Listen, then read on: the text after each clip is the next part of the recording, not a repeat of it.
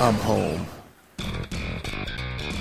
This is the Confessions of an Arcade Addict podcast, an introspective look into video gaming from the classic era until today. Now here is your host, Brian. Hey folks, what's going on out there? Brian here, and this is episode number sixteen of the Confessions of an Arcade Addict podcast.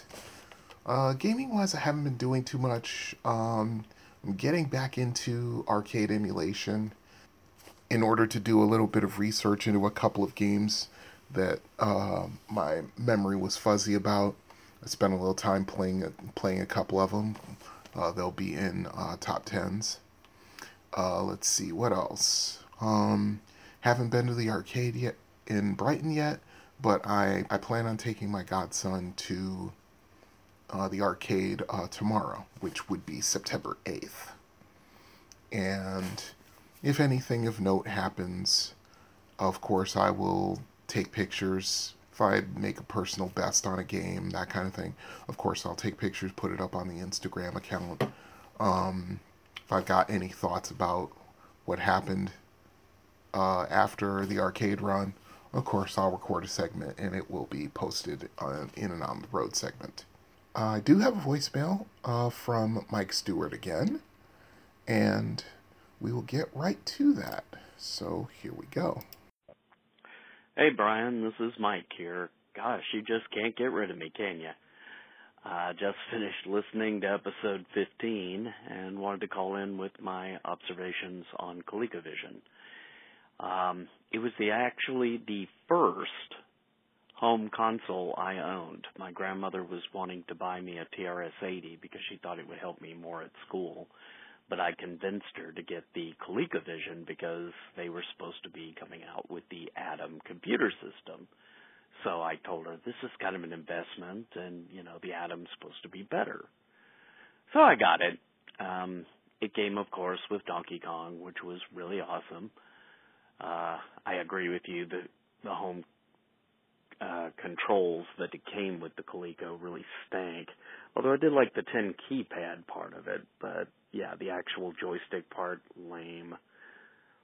However, um, I was able to get some Atari uh, joysticks and use those fairly well, at least for the joystick games, but I had uh, Donkey Kong and Venture, which was kind of a uh, like um, a, that Oh, I'm, I'm trying to think of a good comparison. Atari's Adventure would be the closest, but that's like, it's like saying Pong and Space Invaders are kind of the same thing. It was really a whole other set.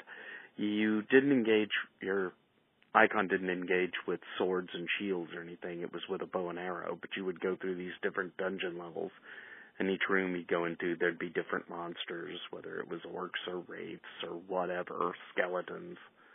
And you'd kill them all and you'd get the gold. And then just go on from level to level. And as you wandered around the outside of rooms, there were quote-unquote wandering monsters that were sort of like the ghosts in Pac-Man that moved around to kill you. You couldn't turn them blue or anything, but they were pretty slow, so as long as you were agile, you could avoid them and get in the different rooms to clear the level.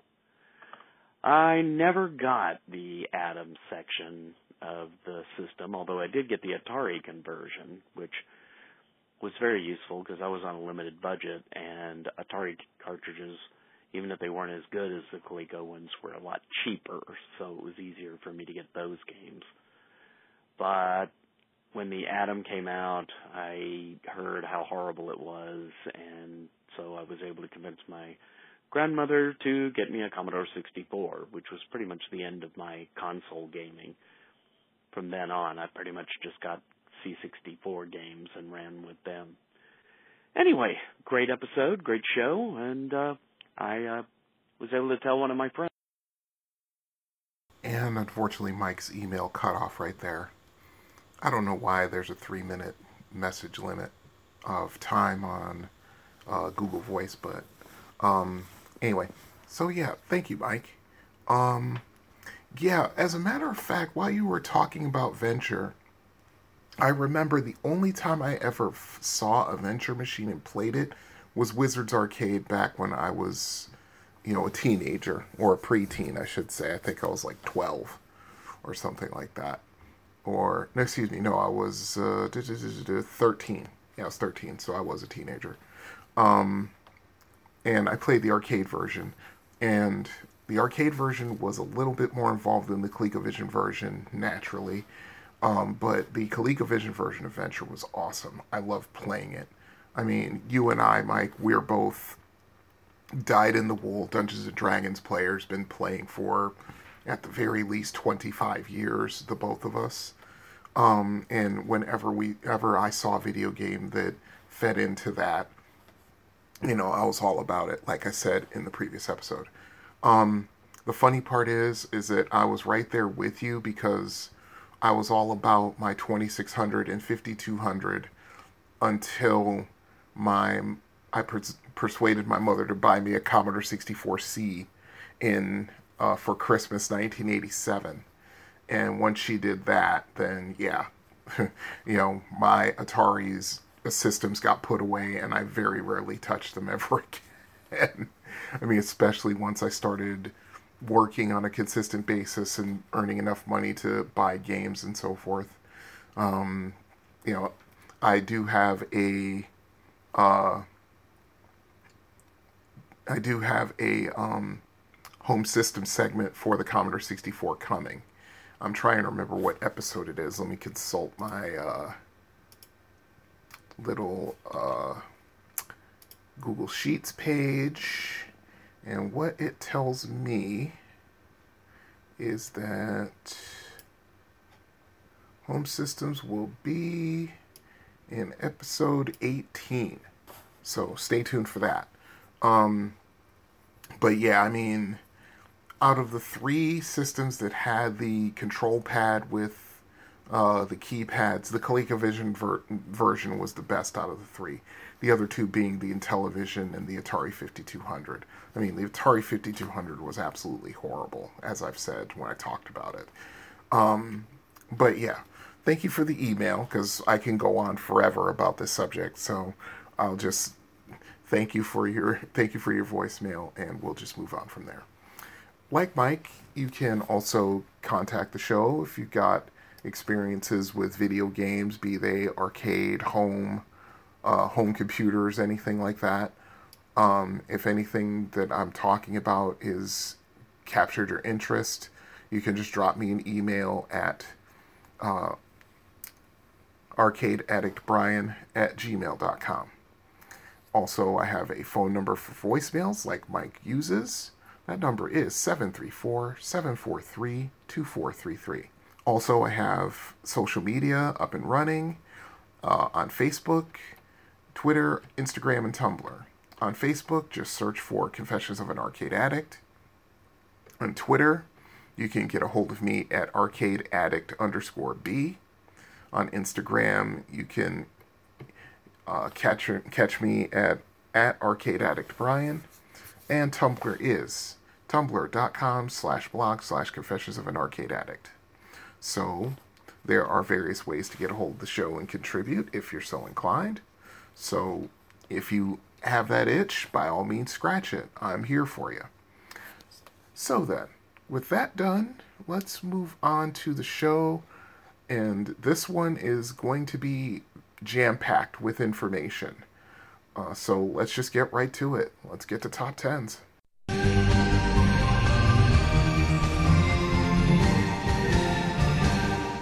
Top tens. nineteen eighty-six. Okay. nineteen eighty-six, I'm seventeen years old. Uh, going on eighteen. It was not a very good year for me. Uh, my brother lost his life in the early spring of nineteen eighty-six. Um, and as a way of coping with that loss, um, I threw myself headlong into a serious arcade addiction to where, you know, I mean, even deeper than what I normally did. Of course, at seventeen years old, you know, I'm hanging out, at, still hanging out at the mall, still going to Spanky, still going to Milford Rec with Mark when, you know, our... uh, schedules coincide and so forth. But one, when my brother died, you know, it affected me in ways that I didn't realize until I was much older. And I remember one day, I think I had like, I remember I went to Bolarama, like, I think it was like about two weeks after my brother died or something like that. And there was this dude there that he and I, we were, I won't say we hated each other, but we were certainly adversaries. And um, one day I went up there and I went to the front desk and I got like, I want to say like five dollars in quarters. And I was just obsessed with playing uh, Ghosts and Goblins and trying to beat it.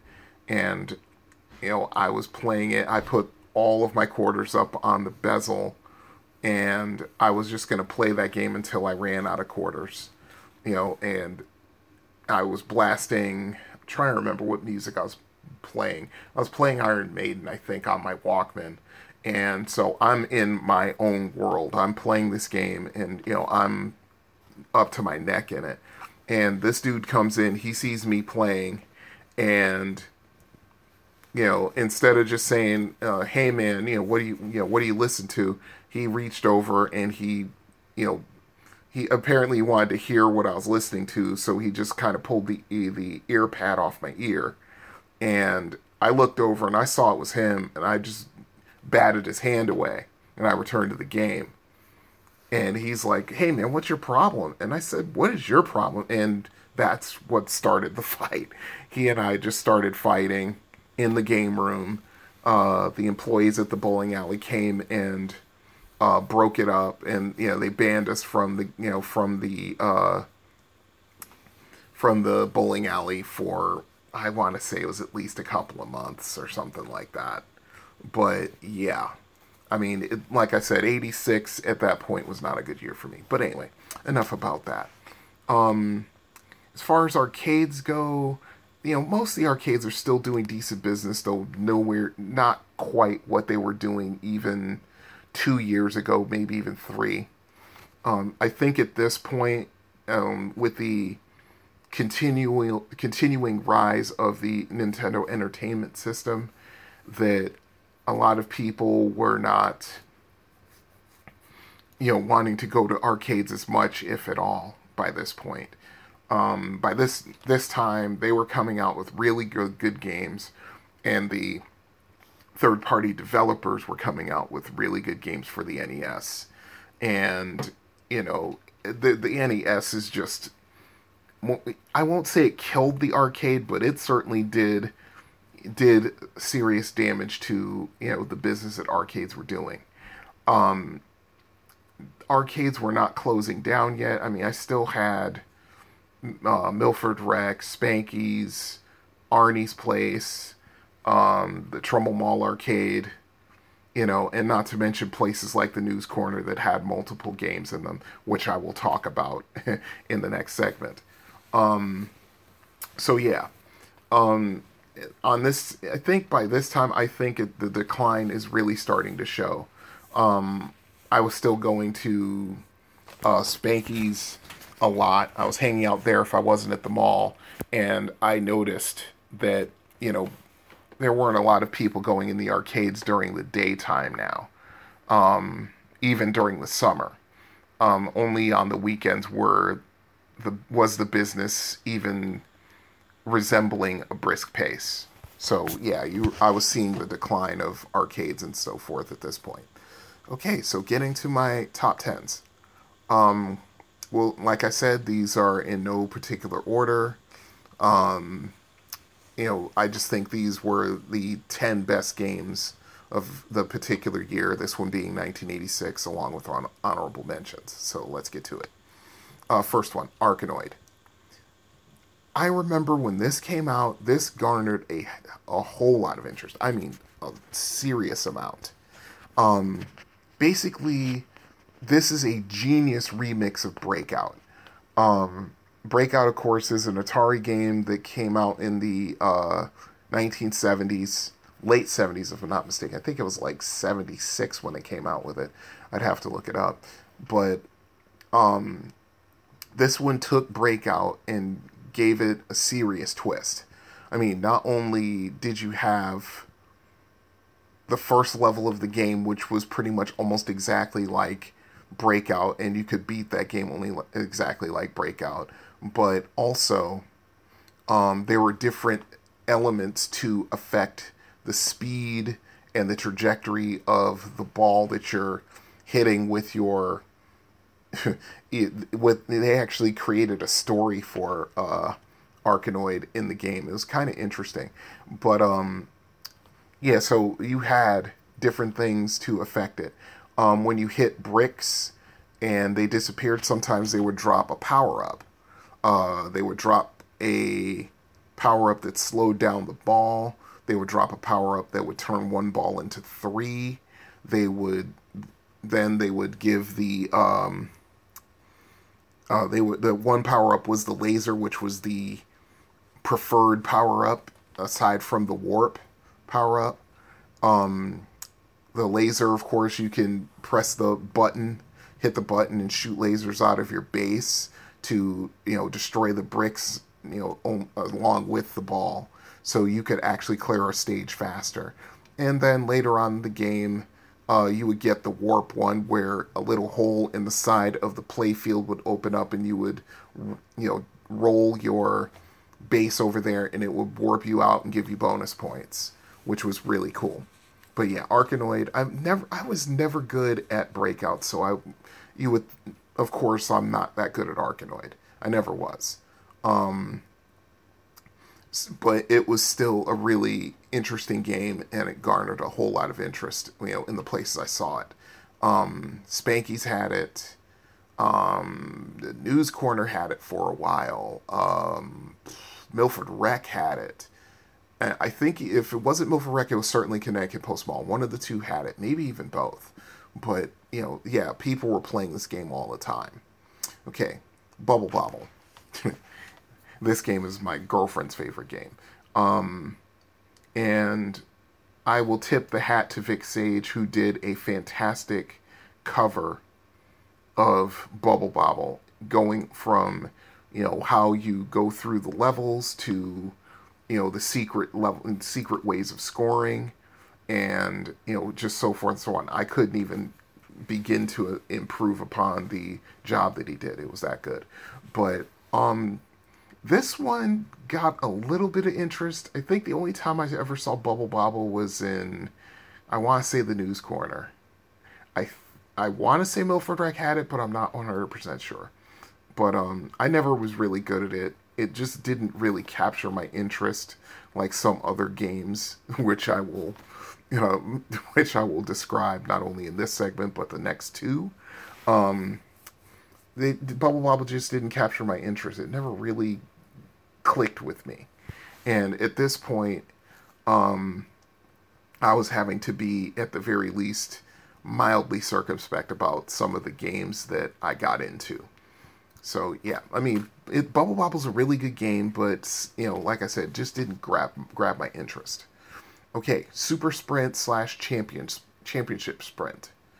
Uh, this is the sequel to the Sprint series of racing games by Key Games, which uh, became or was bought out by Atari. I don't know which.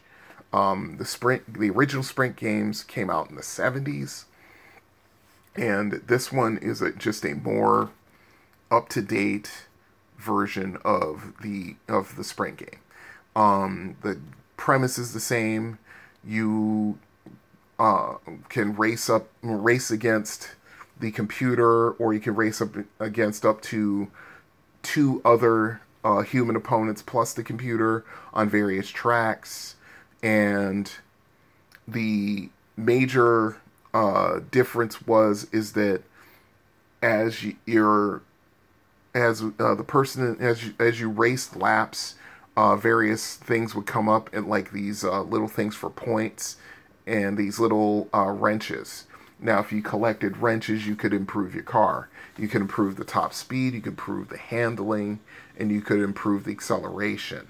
And the thing was is that you had to keep winning these races in order to keep upgrading your car because the opponents that you go up against as you progress in the game get harder and harder to beat. They accelerate faster, they turn quicker, you know, they're faster at the top end and so forth and so on. So it was a bit of, it was a real true uh, test of skill for the driver because, you know, you had to keep on getting these wrenches and improving your car to keep up with the competition as the game progressed. Okay, Darius. This game was so... This game was beautiful. It was pretty. You know, it's a shooter. Uh, it was a, a horizontal shooter. And it was unique in the fact that it had, I want to say, two screens. I think it was two screens. Yeah, I think it was two screens uh, joined, you know, more or less joined together. Or it was like one screen with a funky effect in it or something. I'm not exactly sure. But... Um, basically, it's going through various stages and defeating enemies and collecting power-ups and defeating the boss spaceships at the end of the level. Um, several months ago, I was watching somebody uh, beat Darius and its sequel, Darius two, um, which I think came out in either eighty-seven or eighty-eight, but... He was beating the original Darius and, you know, doing so handily because he knew, you know, the patterns and how the enemies react and so forth. So he got this really, really high score.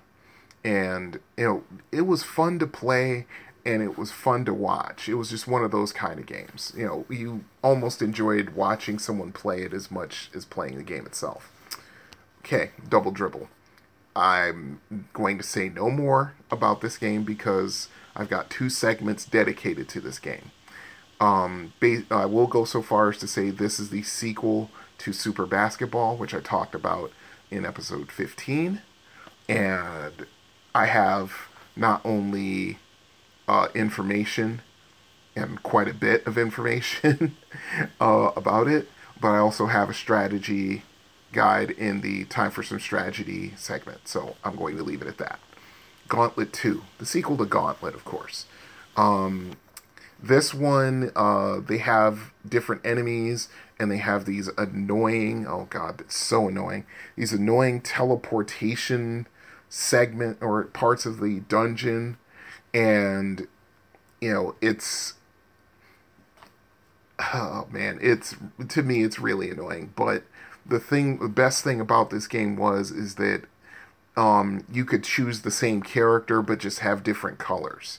So if you wanted to have a party with all elves, or all wizards, or all Valkyries, or all barbarians even, or warriors, I should say, you could do that, rather than just having to pick one out of the four, and whoever, and whoever gets saddled with the one, gets saddled with the one character, I mean.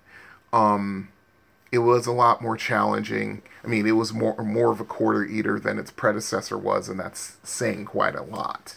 But yeah, I mean, I've only played Gauntlet two once in the arcade. I can't quite remember where it was. I want to say it it might have been in uh somewhere in one uh, somewhere in Florida. I think it might have been one of the arcades on Disney property or something like that. But my memory's hazy about it. Okay. Ikari Warriors slash Victory Road. Okay. I love this game. When uh, my first experience with it was with um, when uh, the Bolorama got it, of all places. Um, it was, it's a fun game. It's a vertically scrolling shooter where you're two Rambo types trying to defeat the ultimate enemy. And you go up against other soldiers, you go up against tanks, you go up against hardened enemy bunkers, um, oh goodness, uh, helicopters, um, just all kinds of things. And as you're going along, you can uh, power up your weapons, you know, your gun and your grenades, especially your grenades. You had to, um, in order to get through these various levels, which were pretty tough. There were some levels that just were ridiculously hard. I mean, I remember I almost beat this game on one quarter, um, one time. And I couldn't get through the last level. I, th- I think I was right at the last level, and I just kept screwing up. And not only that, the last part of the game is extremely hard. So, you know, if you lo- if you even die in that segment, you your might as well might as well give it up, because you may not find any more power-ups. Um, also, yeah, that, I'm forgetting myself. You can also jump into tanks and shoot, you know, soldiers and uh, bunkers and things like that. Especially once you've powered up your grenades, now the grenades turn to shells when you're in the tank, and you know the tank and the destructive power is just ridiculous to behold. To the point where the game will kind of pause itself to resolve all the explosions. It's really funny. Okay, uh, Victory Road is pretty much the sequel to this, except now it's aliens that you're going up against, and it's really weird. I mean, I thought Ikari Warriors was the perfect game, and then Victory Road comes out, and I'm just like, eh, not so much. But, you know, it's not a bad game. It really isn't. You know, it's a lot of fun to play, especially Ikari Warriors. I always have fun playing it. Okay, Mania Challenge. This is the sequel to Map Mania. Um, I honestly think that Technos really dropped the ball with this sequel. Um, as, as much fun as it is, there are only three enemies you or three opponents you have to deal with, and you just face them over and over and over again. Um, the third enemy is basically a mirror image of your own wrestler. Um, oh God, I can't remember his name. Um, but they had like this name, like the, the main hero's name is like Tommy Hurricane, and the, uh, the other guy is like Joe something, and I can't remember what his, uh, his name is. But anyway, so the uh, play is still the same, although it's more open. Um, you know, and it's kind of hard for me to describe it, but you can do a lot more running Uh, moves. You weren't uh, just uh, locked into just a running clothesline. You could do a running drop kick, which actually helps you out in a lot of ways. Um, and you had to play slightly differently. And you know it's but the it, the heart of the game is still there, and it's still easy to beat. Um, I remember one of the last times I played this in the arcade. Um, I think it was Spanky's, like, maybe a couple months before it closed, and, you know, I basically sat there and played it for, like, thirty minutes before I just walked away from the game, because, you know, it presented no challenge to me, despite the, the title of it. So, yeah, Mania Challenge. Outrun. This game, no matter where I saw it, when it first came out, people were all over it. Um... I want to say this is another one of Sega's, I, I think it's called Mode seven, but I think it's one of their modes, another one of their Mode seven games, like, um, uh, like, um, Hang On was, and like, uh, Space Harrier was, and you're basically in a Ferrari Testarossa racing to the end of, uh, your run, you know, and of course you have the choice of which path you want to take, and depending on what path you take, depends on how hard the actual uh, the actual segment is to get to the end, to get to another fork in the road, to get to another segment, so on and so forth. But it was a lot of fun. I've never played the sit-down version. I've only played the stand-up, and even the stand-up is a lot of fun. Um, even playing it in emulation is just so much fun. It's it's fantastic. One of my favorite driving games of all time. Okay, and finally, Renegade. This one. Um, trying to remember the first time I played Renegade. I want to say it, it was either the News Corner or Bolorama. I'm trying to remember, and I can't. I think it was the News Corner. But um, or excuse me, I'm not the News Corner. Excuse me, edit. I think it was Bolorama, but I'm not one hundred percent sure. I know the, uh, the News Corner got it at one point, but I think Bolorama had it first.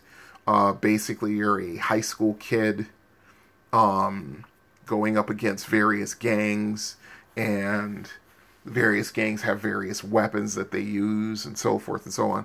Um, pl- I played this game in emulation. I actually got to the end, which is really, really hard to play. But yeah, you had to have perfect knowledge of your controls and how to use how to use the attacks that uh, your main character has. And it's martial arts based, so you have punches, you have you know back kicks, you have jumping kicks, you have throws. Uh, when you knock an enemy down, you can actually mount them and punch them until they're done, and so forth and so on. It's uh, it's one of the more fun fighting games, especially in this time. Okay, honorable mentions. Jackal. This game was so much fun. I loved this game. Um, trying to remember the first time I played. I think the first time I played it was like nineteen eighty-nine, believe it or not. Um, the News Corner got it.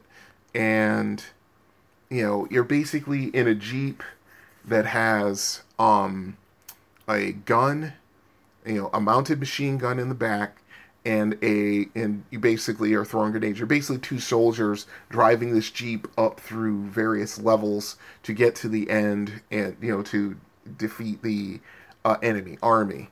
Um, and as you're going along, you can, there are certain bunkers that, Oh, I'm forgetting myself. As you're going through these levels, you're rescuing prisoners of war, by the way.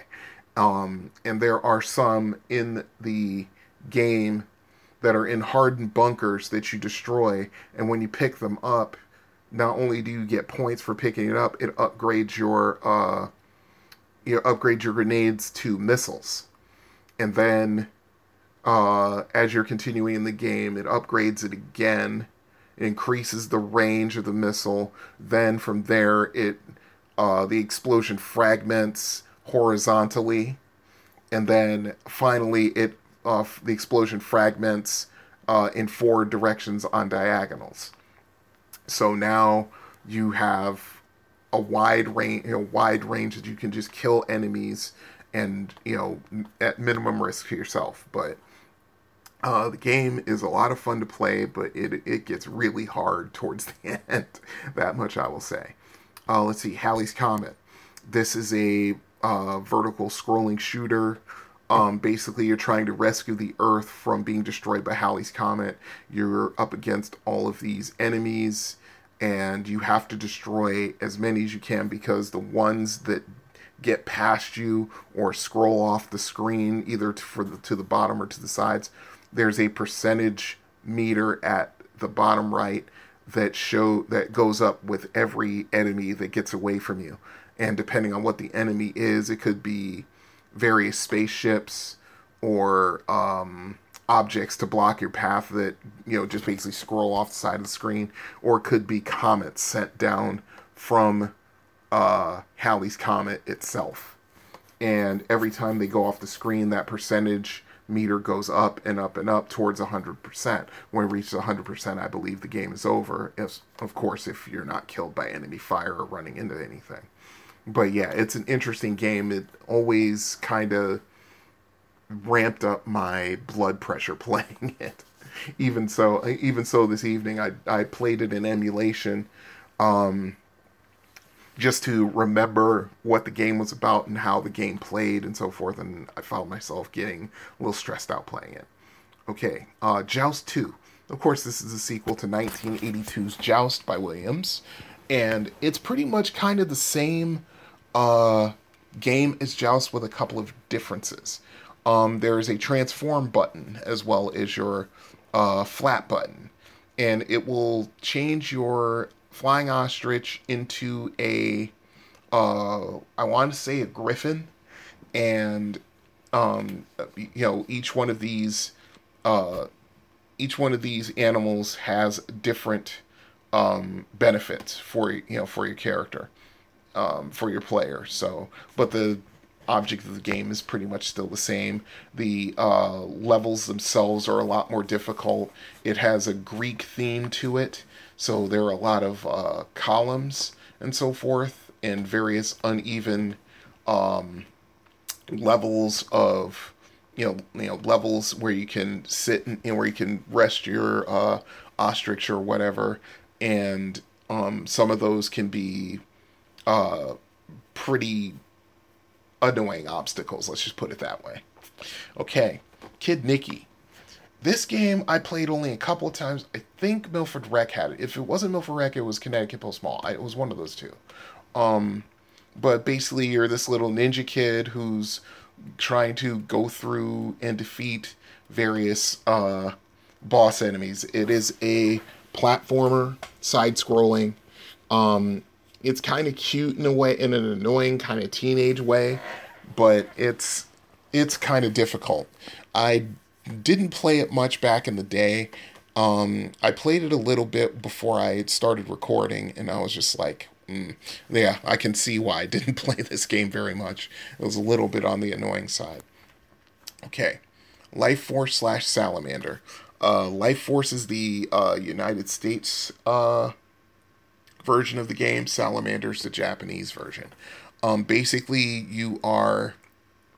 A you are going you are a pilot piloting a ship through a body that is uh, riddled with some sort of disease, and basically the the I think the whole the body was taking taken over by uh, aliens or something like that, because you're going through the first level is a trip unto itself, because you're basically going through the body, you're shooting these um, antibiotics, you're shooting the walls of the where whatever parts of the body that actually regenerate and grow back, and they'll kill your ship if you don't get past where you shot the the point where you shot it. Um, there is a video on YouTube of someone who is really good at this game, you know, where he's like doing like multiple run-throughs of this game, and you know, it's it, it was a lot of fun, but yeah, it could be a little bit uh it could be a little bit challenging, especially towards the end of the first the first uh level, shall we say. Um M T V's Rock and Roll Trivia. I remember this game. I'm trying to remember who had it. I think it was uh I think it was Milford Rec that had this. But basically it was a trivia game uh about the various uh uh genres of music back there in the mid to late eighties, and it had questions about almost every band, you know, that uh was either popular at the time or popular in years past, and it was really fun to play. I mean, I play this game all the time in emulation because, you know, it's just to challenge my knowledge of, you know, eighties music, because I'm a child of the eighties, of course. Rampage. Do, need I say anything more about this? I think this game just got a remake too, not too long ago. Um, you're basically one of three monsters, a King Kong type, a Godzilla type, and I forget what the third one is. Uh, the arcade in Brighton has this game, or at least the last time I was there they had it. Uh, they may have gotten rid of it. Um, but you know, you're basically destroying buildings for, um, you know, to get past, you know, go through these various levels. You have to knock the building down before the uh, enemy soldiers, human soldiers, kill you in various ways by shooting you and various other kinds of ways.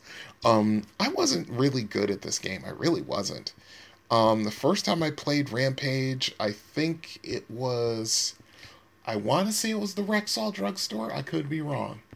Um, but I don't think it was Trumbull Mall Arcade that had it. I think it was one of the stores in Trumbull Mall that had it. But anyway, moving right along. Rolling Thunder. The first time I played this was at the News Corner.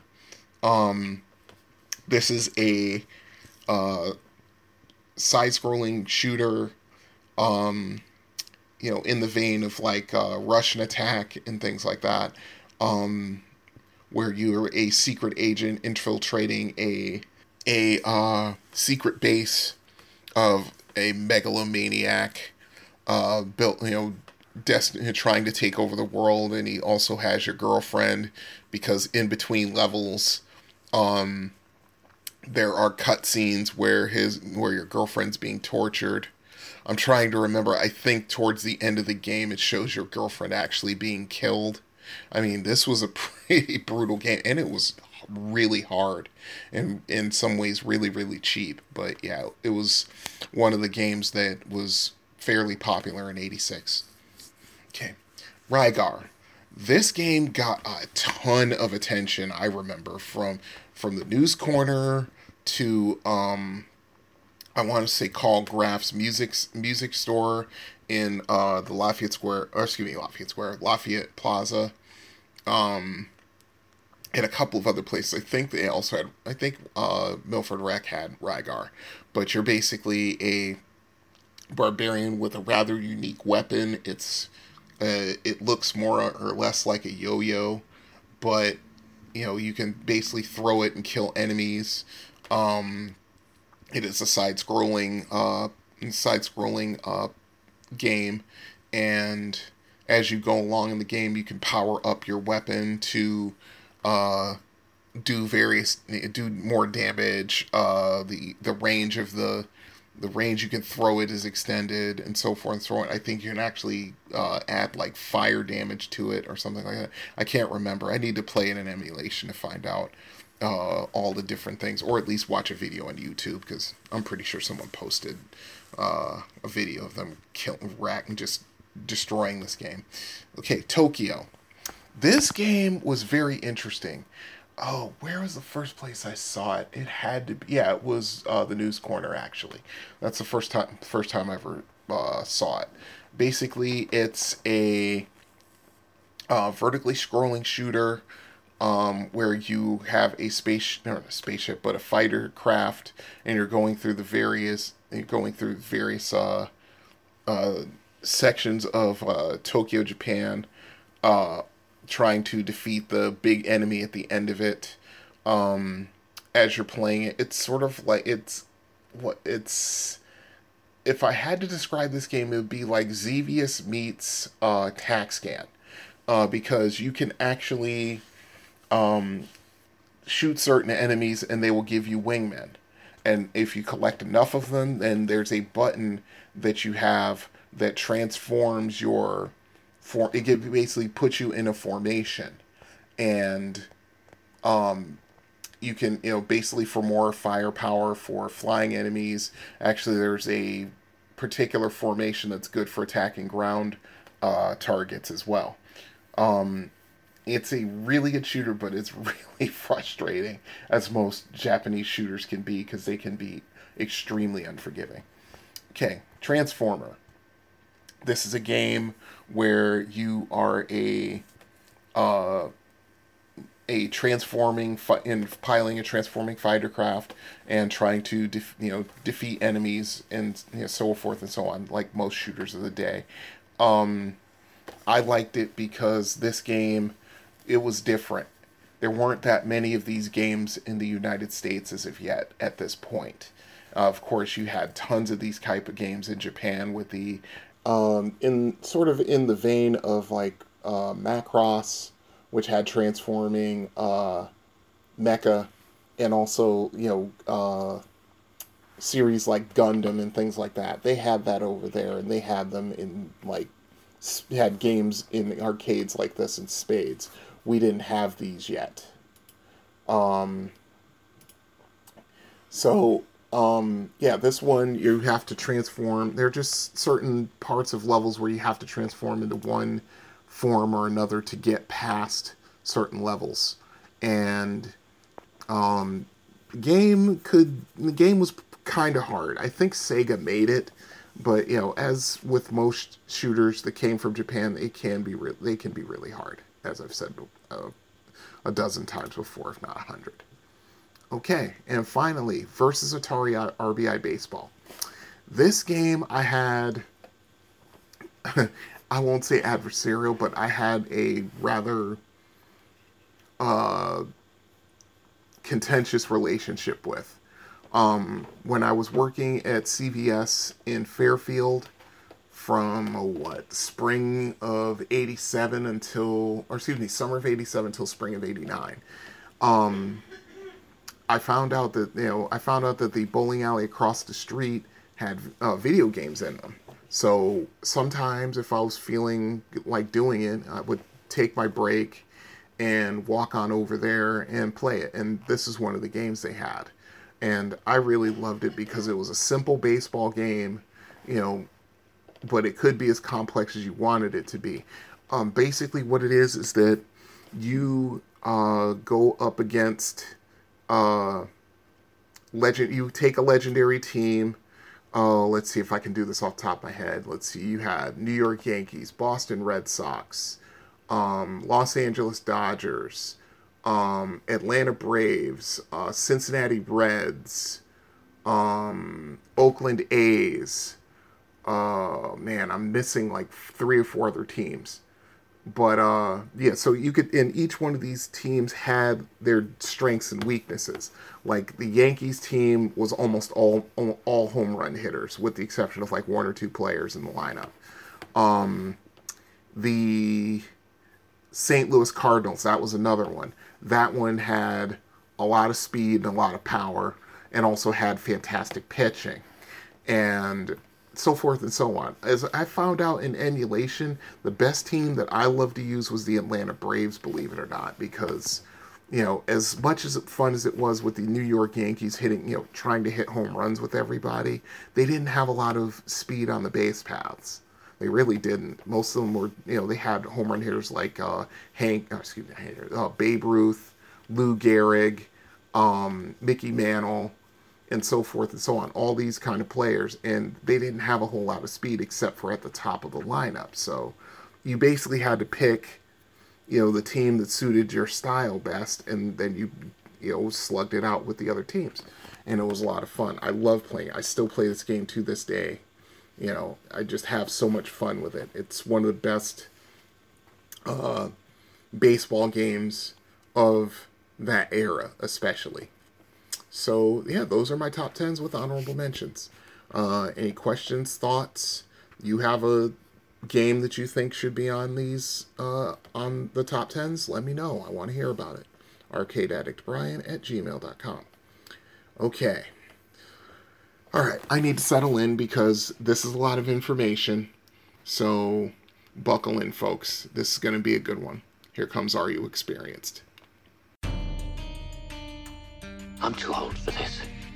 Hiding in front seats like a teenager. Hobie, I think I'm getting too old for this stuff. I'm getting too old for this. Listen, you was born too old for this. I'm getting too old for this. I'm getting too old for this. Lying wet-arsed in the heather chasing other men's cattle. I'm getting too old for this sort of thing. Maybe you're getting too old for this. What do you think, huh? I'm not too old for this shit. I'm not too old for this. You will not. We're not too old for this shit. We're not too old for this shit. We're not too old for this. Say like you believe. We're not too old for this shit. We're not too old for this shit. I'm not going to buy a hemorrhoid cushion. We're not too old for this shit. Are You Experienced? Double Dribble.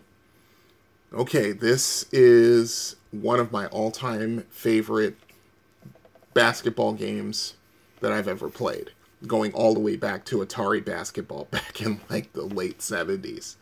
Um... This is the sequel to Double Dribble, or excuse me, this is the sequel to uh, Super Basketball, as I've said. And I tried to find information on it in on Wikipedia, but the problem is, is that that information is mixed in with the uh, N E S version of Double Dribble, which is a kind of a different game. Um, so I, in a fit in, in a fit of pique. I decided to write my own pseudo uh, Wikipedia entry based off my uh, experiences with the game. So, um, here we go. Double Dribble is a basketball video game released by Konami in nineteen eighty-six.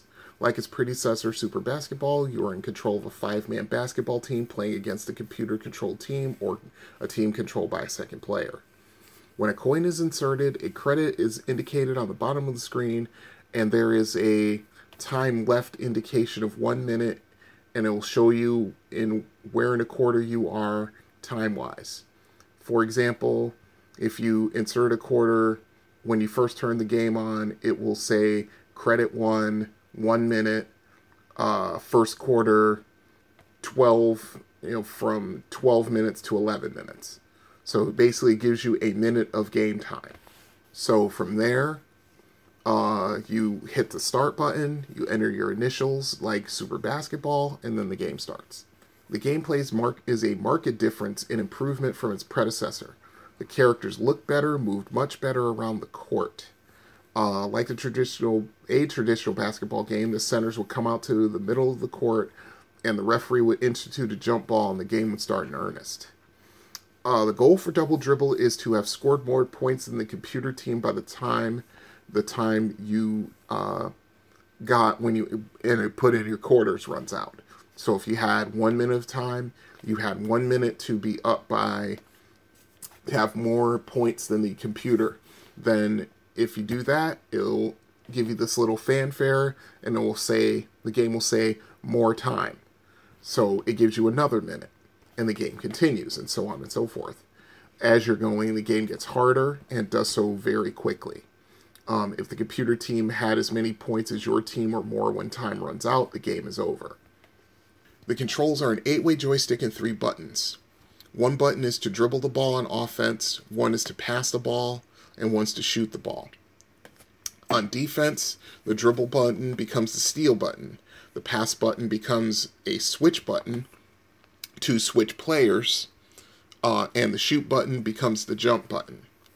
Um, if you're on offense, to move your player that has the ball, you repeatedly hit the dribble button while moving the joystick in a certain direction. To pass the ball, you move the joystick in the direction of your teammate, which will have an aura in your team's color surrounding him, and then you press the pass button. To shoot the ball, which is outside of the lane, as opposed to inside it, which we'll get to. Uh, you press and hold the shoot button until the player reaches the top of the jump, then release it. If you're in the lane and moving towards the basket and you hit the shot button, the screen will change to the player attempting a dunk. You will hold you hold the button down until the player reaches the top of the jump and then release it. If your timing is right, you'll complete the dunk. The game will say slam dunk, and it will compliment you, and then play continues. If you do not complete the dunk, the ball bounces high and far off the rim, and then you would have to go and rebound it. Um, each player moves at slightly different speeds, and their jumps are different. Some jump high, while some don't get far off the ground. Some jump in the, when they jump, they rise in the air quickly, otherwise others rise more slowly. If you learn their high points, you can master their jump shots, dunks, and also get good at rebounding the basketball, which is important at later stages of the game. If you're on defense, if you're guarding a player, you can try to steal the ball from him by trying to move the ball, move towards the ball, and hitting the steal button. If done correctly, you would steal the ball, and the game will say, nice steal, and then you're instantly on offense. There's a chance while doing this, you could foul the player and send him to the free throw line. There's also a chance that if you steal the ball and you're moving towards the player, which is now the defender, they can actually steal the ball back. I've seen it happen quite a bit.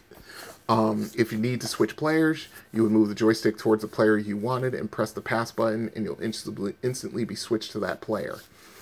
When the opposing team takes a shot, if you're near to him, press the shot button. It will cause your player to jump and, and possibly block the shot. If the shot, if a shot is missed, move your player under the shadow of the ball and press the shot button to attempt to rebound the basketball. If the player gets fouled, and it can happen on offense and defense, he is sent to the free throw line. Uh, five players will take their po- places on opposing sides of the lane with your player at the free throw line. You have a five second countdown to attempt each free throw. A ring starts above the basket, and when you press and hold the shoot button, the ring descends towards the basket. The trick is to get the ring as close to the basket as possible in order to make the free throw. A much simpler system than what it was in Super Basketball, that's for sure. Um, as with their jumps, each player rings dis- ring descends at a different speed. So be aware of that. Uh, as with a real N B A game, the game is divided into four quarters at twelve minutes per quarter. At the end of each quarter, there's a challenging stage, which is a three-point shootout. As with real-life three-point contests, you have a player attempting five three-point shots at each corner, each ring, and f- each wing, and from the top of the key. You press and hold the shoot button until the player reaches the top of his jump, then you release it. Each shot you make adds one second to your time remaining for a total of twenty-five seconds, and if you make all of them, one minute is added to your time as well, which is a little bit difficult, but it's, there's a rhythm to it, and it's kind of hard to explain. But, you know, This way, if you get all of your shots before the time timer counts down to zero, then you're good. But yeah, you have to do it quickly. Um, a high score of this game, ta- excuse me, a high score table of this game was very unique in that you could get on the high score board by scoring a lot of points, shooting a high percentage either in the game or from the free throw line, grabbing re- a lot of rebounds, dishing out a lot of assists, or commuting the f- committing the fewest number of fouls. That was a genius move by Konami. I really think so. Um, that way you could be rewarded even if you weren't scoring all that much, but if you were doing the other things, you could actually be on the high score board, which is actually kind of cool. But the thing is also, with to get onto the high score board in the first place, you have to score a, a certain amount of points, depending on what the the how many points the last person on the high score board did. Otherwise, it doesn't matter. Okay, play then continues until the player runs out of time while having fewer points than the opposing team or is tied in score. Okay, that's the description I wrote down. Yeah, it was kind of wordy, but when I would write the, all this stuff down, then all of a sudden another memory hits and I've got to write that down. Okay, so to continue. My experiences with this game were many. I played this game so much. Uh, the News Corner had it for the longest time. There was another place that had it, but it didn't stay very long because it's a hard game for, you know, just the average person who doesn't know anything about it to figure out. It took me a long time to grok it, that's for sure. But um, I only saw this game in two places in my life. The News Corner had it, and they had it for a very long time. And I can't clearly remember where the other one was. I want to say the Rexall Drugstore in Trimble Mall, but I could be wrong about that. Um, when this game first came out in eighty-six, the N B A was at an all-time high in terms of popularity. You had the teams like the Los Angeles Lakers and the Boston Celtics battling it out for championships, uh, along with superstar players like Magic Johnson, Larry Bird, Michael Jordan, and Dominique Wilkins, just to name a few. Uh, almost everyone I knew was watching the N B A on television. We were constantly arguing as to who the best teams and players were. So when this game came out, the people were playing it a lot initially, but the difficulty and complexity of the game put a lot of people off as well. Not me. you know, not me, that's for sure. I wanted to learn how to play this game really bad. Um, from what I remember, a lot of the people I saw playing it uh, were so enamored by trying to get the players to dunk that their games didn't last long. Because as much as they feature the dunking aspect of Double Dribble, that's only a small part of the game. Um, they didn't realize it was a true basketball game, and it needed to be treated as such. Um, I remember there was a time in, I want to say nineteen eighty-eight, when there was me and at least, God, what, two or three other guys. We were constantly battling to get on the high scoreboard. I mean, the battles were intense, and they were frequent, too. There, I would play a game, I'd see one of the other guys who was really good at it, and he would put a quarter up, and then he'd play it, and he'd try to get on the board, and so forth and so on. But yeah, it was a really, really tough game to play. Um, my personal experience. Uh, one day in nineteen eighty-eight, I'm coming home from work, at, from work at C V S. Uh, I was taking the bus to go home that day, so I had some time downtown before the number eight bus came to take me home. I had a couple dollars, so I decided to play some games in the News Corner to pass the time. Um, I remember playing an unsatisfying game of Defender, and it was. I mean, I think I only got maybe, I want to say like nine thousand points. And at that point in my life, I was fairly decent at Defender. I could put up eighty thousand without even breathing hard. But, as I've always said, um, as much as I love the News Corner, and it was a fixture in my life, not just for video gaming, but for various other things as well. Um, they had a bad reputation for turning the difficulty level on their video games to the max as soon as they got them in there. Um, so yeah, I mean, I scored like eight, nine thousand points on Defender, and I was, I was I was pissed. There's no other way for me to say it. Uh, so to wash the bad taste out of my mouth, I decided to play a game of Double Dribble. Um, I don't know what happened, but I just got in this seri- this zone. I can't even describe it to this day. I mean, I just remember it was almost like I was inside the machine on the court playing, you know, playing this game. And I think the highest score I got in points on Double Dribble is like forty-five points or something like that. Um, but after about an hour passed by, I did something only Wilt Chamberlain did in a basketball game. I scored one hundred points on one quarter. I think it was like one hundred two or one hundred three, something like that. Um, once I got up into like the sixties or seventies, um, I had I started ki- attracting a crowd, a crowd of uh, you know, kids who were, you know, who go in there and play games all the time. I mean, I think there was like about seven or eight guys just standing around the machine watching me. Um, I mean, I'm telling you, I'm still proud of that accomplishment. And I have the game, you know, I have the game in emulation. I play it every so often. I can't even come close to it. Um, just to do some research for the notes that I took in this game, I played a few games of Double Dribble, and once I got used to the controls again, I think the highest score I got was like, oh goodness, what, thirty-five points, thirty-six points, something like that, which is good considering I haven't played a serious game of Double Dribble in at least ten years. But still, you know, it's just one of those accomplishments that, you know, every any time that the game that we talk about, that, that anyone brings up this game of Double Dribble, you know, I think last time I saw it was when they were doing uh, the Arcade Years uh, uh, video series on YouTube, and I recommend that series highly because that's another inspiration for this podcast. They basically went through arcade and video home video games going all the way through the eighties. And it was, you know, going into the eighties, into the nineties, and it was really cool. I mean, the guys were funny. Uh, the information was on point. It was great. Yeah, it's called The Video Game Years from Retroware, which is on uh, YouTube. And they go from nineteen seventy-seven until nineteen eighty-nine. And like I said, this is good stuff. You should really, really watch this series if you haven't already. It's awesome. You know, some of the memories these guys pulled out of me while they're talking about the various games of a particular year, it was just like, you know, mind-blowing. But anyway, let's move on to time for some strategy, because now that I've described Double Dribble, now I'm going to tell you how to get good at it, if you're so interested. So stay tuned.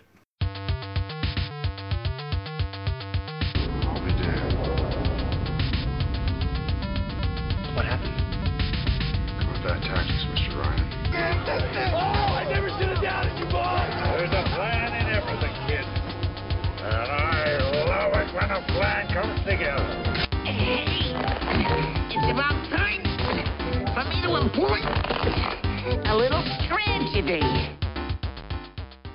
Time for some strategy. Okay. I love Double Dribble, but I'm going to be honest about it. It can be hard and sometimes extremely unfair. I mean, it starts out easy enough. The defense isn't great. The C P U team misses a lot of shots to start off.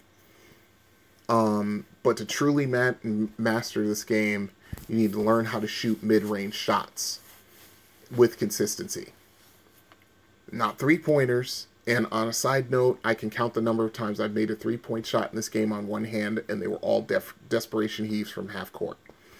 Um, not dunks, but short to mid-range shots. Uh, you have to be, get good at passing, because that's the way to get the ball quickly down court.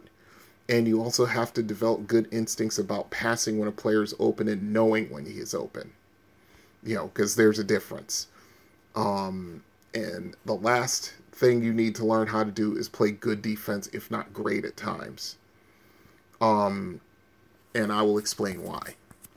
Um, when the computer inbounds the ball or reinbounds it after you miss a shot, you need to do everything you can to get a player on your team to get in front of the C P U player and but- button mash the steal button to try and steal the ball. Um, anytime the co- the computer player is running in a straight line, either horizontally or vertically, um, you should come to try to go after the ball. Now, if he's running horizontally from, say, right to left, you want to get that player to go to go right at him, sort of like head-on, but you're button-mashing the steal button as you get close, and you the chances are you'll steal the ball. And that, will, of course, will start a fast break the other way. Um, otherwise, you want to try to stay in front of him at all times, just like in a real basketball game when you're playing defense. When he goes up for a shot, go up with him by hitting the jump button, and chances are you could block it. I mean, this gets critical when the C P U starts shooting threes, and I'll explain that in a little bit. Um, in my experience, the mid-range shot is the easiest way to score in this game. You might think the dunks are the way to do it, but it's not true. Um, early in the game, the passing lanes are wide enough to drive a tank through, so when you inbound, um, you want to move slightly as you're going down the court. You want to go on a diagonal to the towards the top of the screen, and then you want to put, you know hit the pass button, because there will be a player down the court right you know right there, and then you can go from there. Um, more often than not, the pass will reach him. Um, after that, you dribble until you're near the lane but not in it. Now, if you're open, that means if the C P U player is not in front of you or close to you on either side, you can pretty much go for uh, the shot. Uh, what I usually do is that I'll dribble, depending on where, you know, how the defense is, but how I will dribble to either side of the lane, and then I will just go like I'm heading out of bound, you know, heading towards the sideline. But once I'm like halfway down the lane, you know, where the lane is, and once I'm halfway down, I'll start my shot. And once you get to the top, you release it. Even though your player is going to go flying out of bounds, it will. The shot will usually go in if you uh, do it correctly. Uh, once again, you have to do it when the player reaches the top of his jump, and then the C P U takes the ball out. Play continues. Um, as you progress in the game, one, especially once you get good enough to regularly stop the C P U from scoring, and you can score off those missed shots, you start building leads. Um, to me, anything over eight points is a big lead in this game. Uh, even though sometimes I've racked up leads, often I've racked up leads in the teens. Uh, a couple of times I've even racked up like a twenty-point lead, because I know how to position my player so that when the C P U player starts, you know, running down court and they start moving around to try and get to, you know, a spot where they'll take a shot or pass to a teammate to get the shot, I'm usually trying, I'm trying to steal from him at all times. And if you get good at stealing, yeah, you can pretty much build really high leads. Um, but once you start building up a big lead, say anything over eight points, uh, the computer, it's like a switch gets flipped, and all of a sudden the C P U team turns into sharpshooters and elite defenders. Um, they will come down the court, and if they're given an opportunity, they will start shooting threes, and they will hit all of them. you know, tons of them at a very high rate. Um, then once you, once, you know, the, if they hit a shot, let's say, you know, they get a three-point shot on you, and then you take the ball out, and now they start on the other end of the court, they'll start swarming you on defense. Passing lanes that were open before aren't open now, and you have to do a lot of maneuvering and close-in passing to get in open for a shot. And even then, the C P U players will stick to you like glue. It's It can get really frustrating sometimes. And, of course, you have a twenty-four second shot clock. Remember that. Um, and once they... Most of the time, depending on how far in the game you've progressed, uh, once they either tie the score or take the lead, of their frenzy calms down a little bit. Um, usually you can kind of rebuild your lead if you can um, weather the storm, so to speak. You know, as the game progresses, the defense gets harder to score upon, and you have to do your best to keep pace with them. If you've gotten good at the game, another strategy is to rack to rack a good score is to be ahead by two points. And the C and more often than not, the C P U won't go Super Saiyan and start raining threes on you. Uh, the defense won't be quite as hard either. Um, the problem with that strategy is that you cannot miss a shot, not one. Because if you do, um, while using this strategy, then you've got to start gambling and trying to, uh, you know, make sure that that lead stays at two points. And usually you want to give up a two-point shot, you know, on the other end, but not a three. Um, as with re- in real N B A games, uh, if you're down by a point and the game clock is under twenty-four seconds, you can wind the shot clock down, or the game clock down to uh, twenty or under five seconds before you start to take a shot. Now, that's a risky one, too, because if you miss the shot, the game's pretty much over. But at the same time, it could, the game could still be managed that way. And that can lead to you uh, getting a really hot, really good score, but it has its risks. Okay. Um, man, I've played the game long enough to end it, and I put the end in quotation marks, meaning that at the end of the fourth quarter, you have more points than C P U, you win the game. But if you have time left on the clock, the game will start over, the score goes back to zero zero with your remaining time, and you continue playing until you uh, lose. So you can play this game, if you're really good at Double Dribble, you can play this game somewhat indefinitely, as long as you don't, you know, as long as you don't uh, build up the lead so high that the computer team decides to say, well, okay, we're going to turn to the Golden State Warriors on you now, you know, and three-point shots start raining down. Um, there was a time where I got so good on defense, I knew where the computer was trying to go with its player to try to, to take a three-point shot, and half the time I would be right, right there when they would shoot it, and I'd block it, and I'd take the ball from them. But that's, you know, me after I played the game dozens of times, if not hundreds. It's a very tough game, but it can be really rewarding as well. So, yeah, that's Double Dribble. You know, that's my description of it. Those are my those are my strategies and tips to get good at it, if you're so inclined. So, you have any other thoughts? If you're good at this game and you've got a different way of doing it, hey, you might even be a three-point shooter, for all I know. But if you are and you have this information, by all means, share it. arcade addict brian at gmail dot com.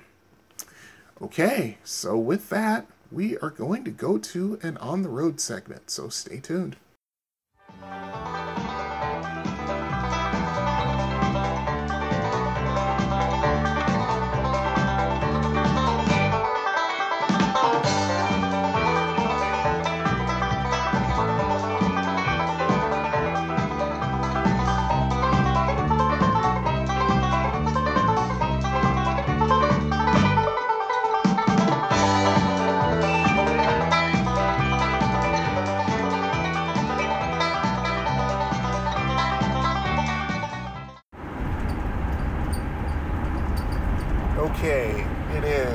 Friday, September twenty-first, twenty eighteen. Time is two twenty-eight p.m. And this is On the Road. As I said in the introductory episode of the podcast, on the road, it can be almost anything that comes to mind that I think is worthy for the podcast. Mostly based around arcades. Sometimes I'll go a little further afield, but most of the time I'll stick to what the show is about. And this one is about dreams. I'm not talking about the dreams you have when you sleep and everything in your brain is working correctly, and it's a sign that you're getting a quality level of sleep, something that I'm just not familiar with these days, but I'm hoping that changes for the better. I'm just talking about, you know, goals. Not even so much goals, just ambitions, things I've wanted to do. And I mean, the strongest ambition I ever had was I wanted to be in a rock band and, you know, get signed and, you know, put out albums, that kind of stuff. Well, the problem is, is that by the time I got to a level of proficiency with the guitar, the kind of music I like to play was way outdated. I mean, I started playing guitar when I was like, oh God, what?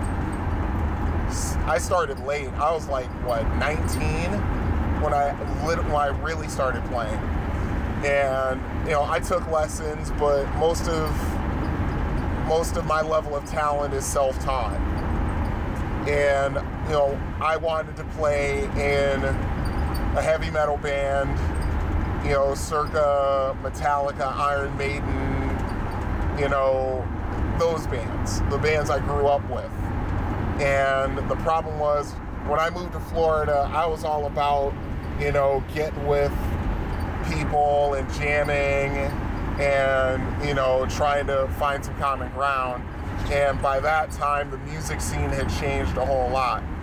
You know, we're talking the middle nineties when um, alternative music was holding sway. And while I liked Nirvana and Alice in Chains and, and those bands, I really wasn't down with playing that kind of music, because that was sort of a, I hate to say it, but it was kind of a, a lifestyle change. I mean, I look at Metallica, who was on top of the world in nineteen ninety-one, and then it, when they put out um, their next album, Load, in nineteen ninety-six, they made a really conscious change in not only the way they played their music, they also made a change as far as their the clothes they wore and things like that. You know, and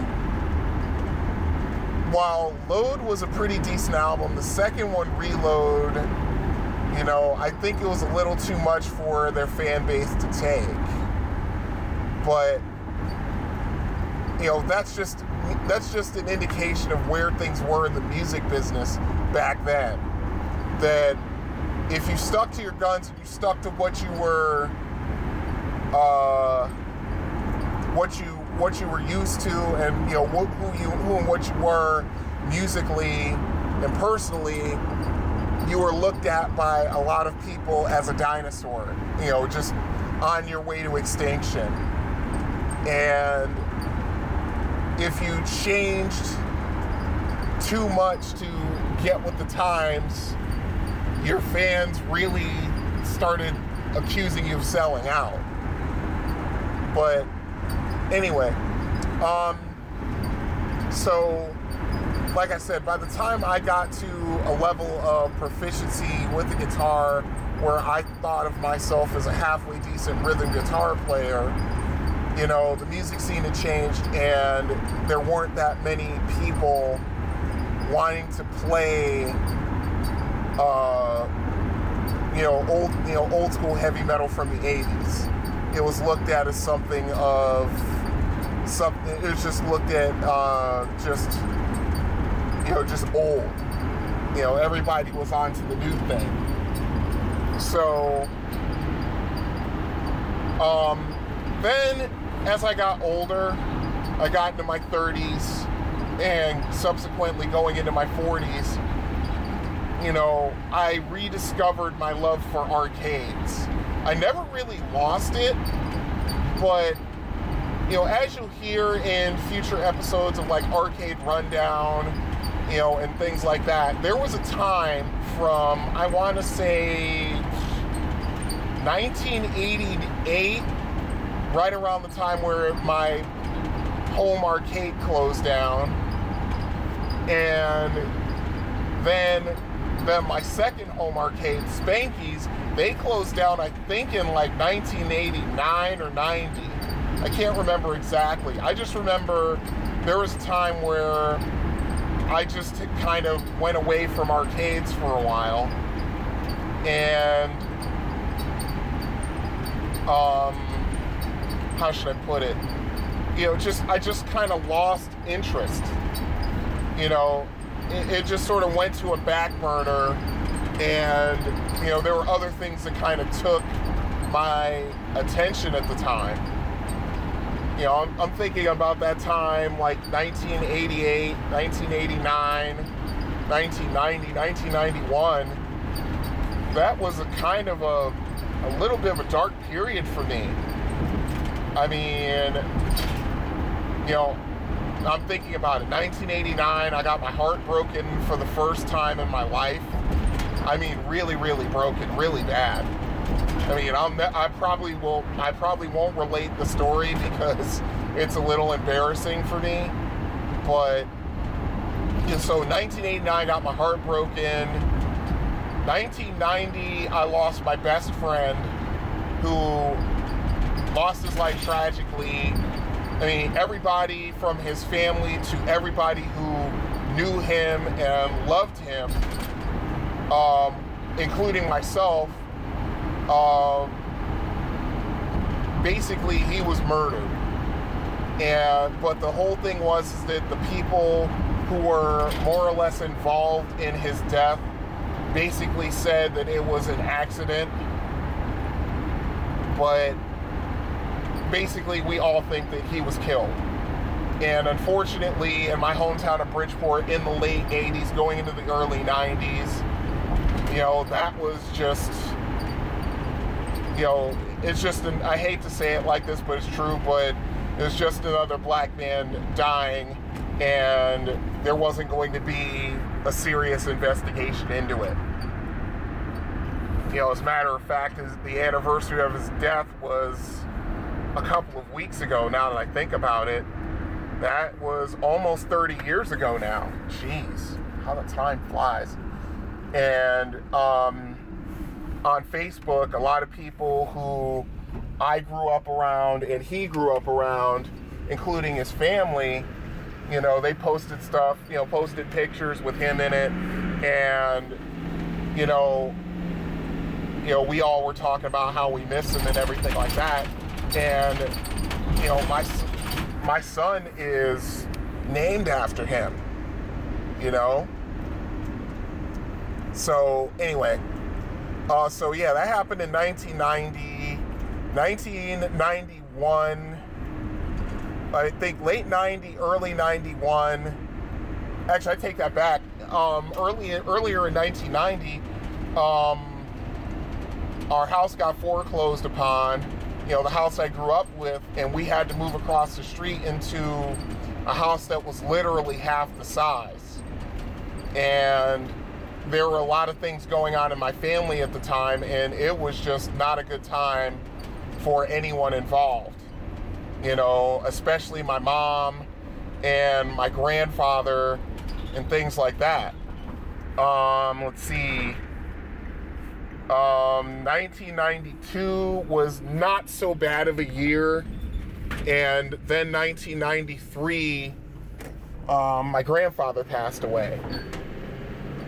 And just bef- just after he passed away uh, is when I moved to Florida.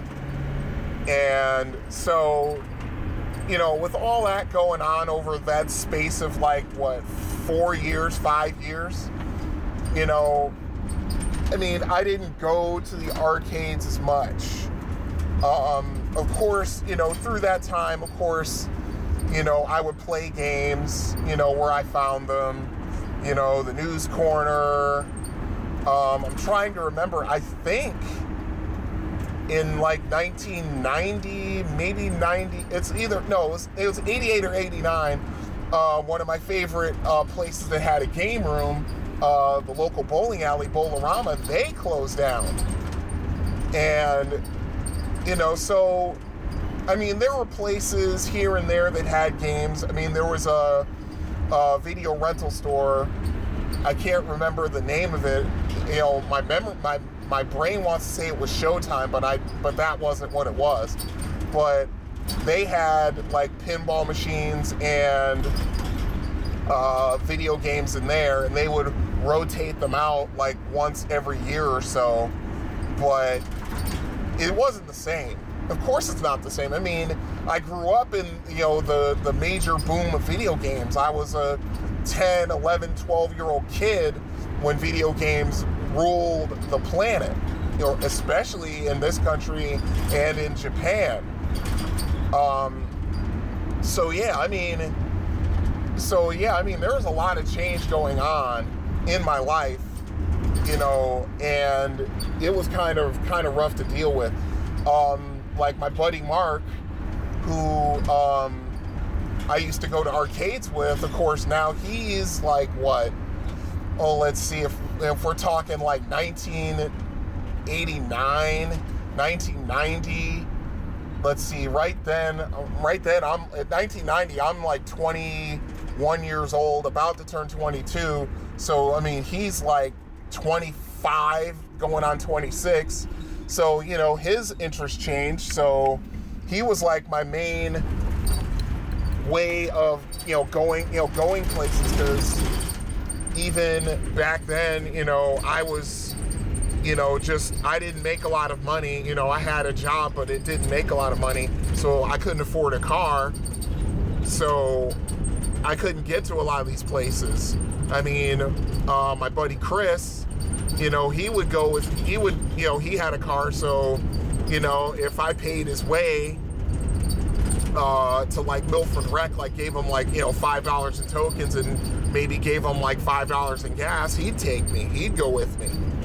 But at the same time, um, we had uh, the gaming group that I was in, you know, where we were playing, like, all kinds of role-playing games, like Dungeons and Dragons and Shadowrun and BattleTech and Cyberpunk and Star Trek, you know, the role-playing game, um, and, you know, stuff like that. So, you know, that's where my main interest was for the most part. You know, it kind of shifted from video games to tabletop role-playing games because, you know, that's what the group was into. And every once in a while, you know, I go to Milford Rec, or, you know, my, you know, buddy of mine would, you know, take me to Milford Rec, you know, I'd pay his way, you know, things like that. So, yeah, from like nineteen eighty-eight to like nineteen ninety-three was kind of, uh, it was kind of, there's kind of a dearth of video gaming for me. Um, I'm trying to think, um, when, at that point, I still had my Commodore sixty-four. Um, at this point, I had pretty much every game that I could ever want for the Commodore. You know, I had connections who would hook me up. You know, I'd buy games if, you know, I was really interested, you know, and stuff like that. So, let's see. From then, so I go through all of that, and I moved to Florida in nineteen ninety-three. And, you know, at that point, going down there, there were tons of arcades. So, you know, there were arcades, you know, in the area I lived, which was the Melbourne, Palm Bay area. Um, you know, I meet my friend and roommate uh, in an arcade. And, you know, I'll probably tell that story once I get around to uh, doing the rundown of the Melbourne, Palm Bay area. Um... So that renewed, and then I moved to Orlando because she's, li- you know, she's living in a, a two-bedroom apartment, or excuse me, one-bedroom apartment, and, you know, I basically live in the living room. And we, you know, once I get a job and I get myself situated, and I, you know, I'm paying my share of rent and bills, um, we, you know, because we're both really big video game heads, we start going on arcade runs. That really kind of rejuvenated my love of arcades. I mean, like I said, it was always there, but it was at a low simmer when, you know, in that in that time from the late eighties to the early nineties. So, but once I got to Florida, it really, really started to take off. So, um, okay, I'm at a stop, so I'm going to pause right now. I'll be right back. Okay, I'm back. Let's see. So yeah, um, yeah, my love for arcades, not just video games, because that love's always been there since I was a kid, and that's never gone away. But my love for arcades, it's just the experience. It's the sights, it's the sounds, it's the feel of the controls in your hands. You know, it's, it, it's an experience that you can't quite emulate. I mean, I have a lot of video games in emulation, as does a lot, as do a lot of people. And my whole thing is is that it's they're great to play when you can't get to an arcade for whatever reason, or there isn't one in your area. But yeah, I mean, when you walk into a legitimate arcade, you know, I mean, the lighting is just right. You know, all the all the you can hear the game, hear some of the games from way across way across the arcade. Um, almost all of them work, and you know, as an added touch, there's eighties music playing, you know, over the speakers, you know, to add to the experience. There's nothing like that. You know, I mean, I mean, yeah, I'm an old guy, and but that's what I grew up with. And when you had, when you were in a legitimate arcade, when you were a kid, when I was a kid, it, I mean, there was just very few experiences matched that for me. I mean, one of the best experiences I had, just I'm thinking about it from like the time I was like, oh, I want to say what, eleven until I was like what, thirteen, fourteen, was when the James E. Straight shows came to town, and that's going to be in the arcade rundown, by the way. Future episode, stay tuned. I'll give it a full review from everything I remember. But I remember, it, I mean, it was this huge, I remember, I mean, of course, James E. Straight shows is a traveling circus. You know, they basically load everything into trains, and they go hither and yon to places, you know, where they, you know, set up shop for a while, and, you know, it's, like I said, the circus comes to town. So, I remember the first time I saw they had an arcade tent. I mean, I about lost my shit. I almost lost my mind, because I was just like, oh my god. And I'm trying to remember what year I first saw it. I think it was seventy-nine. There's seventy, it, yeah, it was seventy-nine. I'm pretty certain of it. Um, and so they had Space Invaders, Asteroids, Astro Blaster. You know, they had all of the games of the day, and they had multiples. They had multiple machines of these games. It was awesome. It was great. And I just remember just completely, the first time I remember, that's where I found a Sega game not too many people know about called Space Tactics, and it's a it's it's a great game. It's an awesome game. It's almost like taking a first-person perspective. It's almost like Space Invaders from first-person perspective. It's awesome. I love that game. It's like one of my favorite Sega games of all time, and it's it's little known, unfortunately. And that's the first place I found Defender, and just wow, you know, it was awesome. But anyway, I'm getting a little further afield. Um, so, like I said, I've always had the love for video games, but I've always wanted and loved the arcade experience.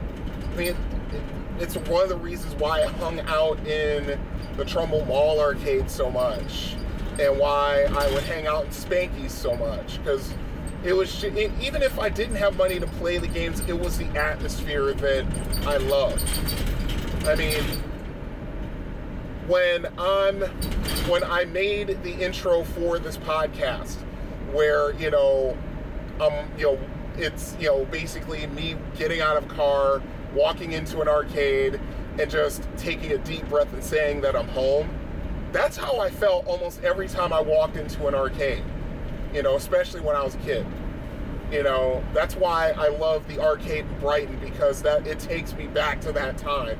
You know, as I tell all of my friends who you know, I talk to it about it. It's like just taking my inner twelve-year-old, letting him run around for a while, you know, going to the arcade. But anyway, um, so getting back to my main point, um, so in, you know, so like I said, when I moved to Florida in ninety-three, when I moved to Melbourne and Palm Bay, there were a couple of arcades around, and I found some a kindred spirit where we would go around Melbourne and Palm Bay and look for look for arcades and look for machines. I mean, some of the best experiences I had was at the Circle K, you know, on I, yeah on Palm Bay Road, just before you get into Melbourne. It's either just before or just after, I can't remember. But it's a Circle K, and they had a Street Fighter two Champion machine in there, and we would play that game constantly. We would play that game a lot, tons. Um, the Melbourne, the Melbourne Mall had an arcade in it, and I remember when I was working down the street from the mall, you know, either on my break or uh, or going or on my way home, I would stop there, you know, and play a couple of games and, you know, hang out in the arcade for a little while. But that was the problem in the early nineties, is that, you know, there wasn't that much popularity for arcades, or at least not down there, because there were there were hardly anybody in there, even on the weekends. I'd go down there on the weekends and just, you know, go and play some games, but there weren't that many. I mean, it was kind of it was kind of a frustrating situation for me until, you know, um I, under circumstances that I won't go into, I was forced to move out of the house I was paying rent in, and I had to move up to Orlando to, you know, move in with my roommate uh, right around Thanksgiving of ninety-three. And that's when everything changed. It was like, you know, I was living with somebody who had a lot of the same interests as me.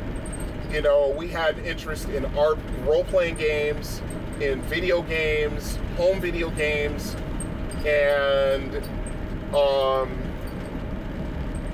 you know, and arcades. We loved it.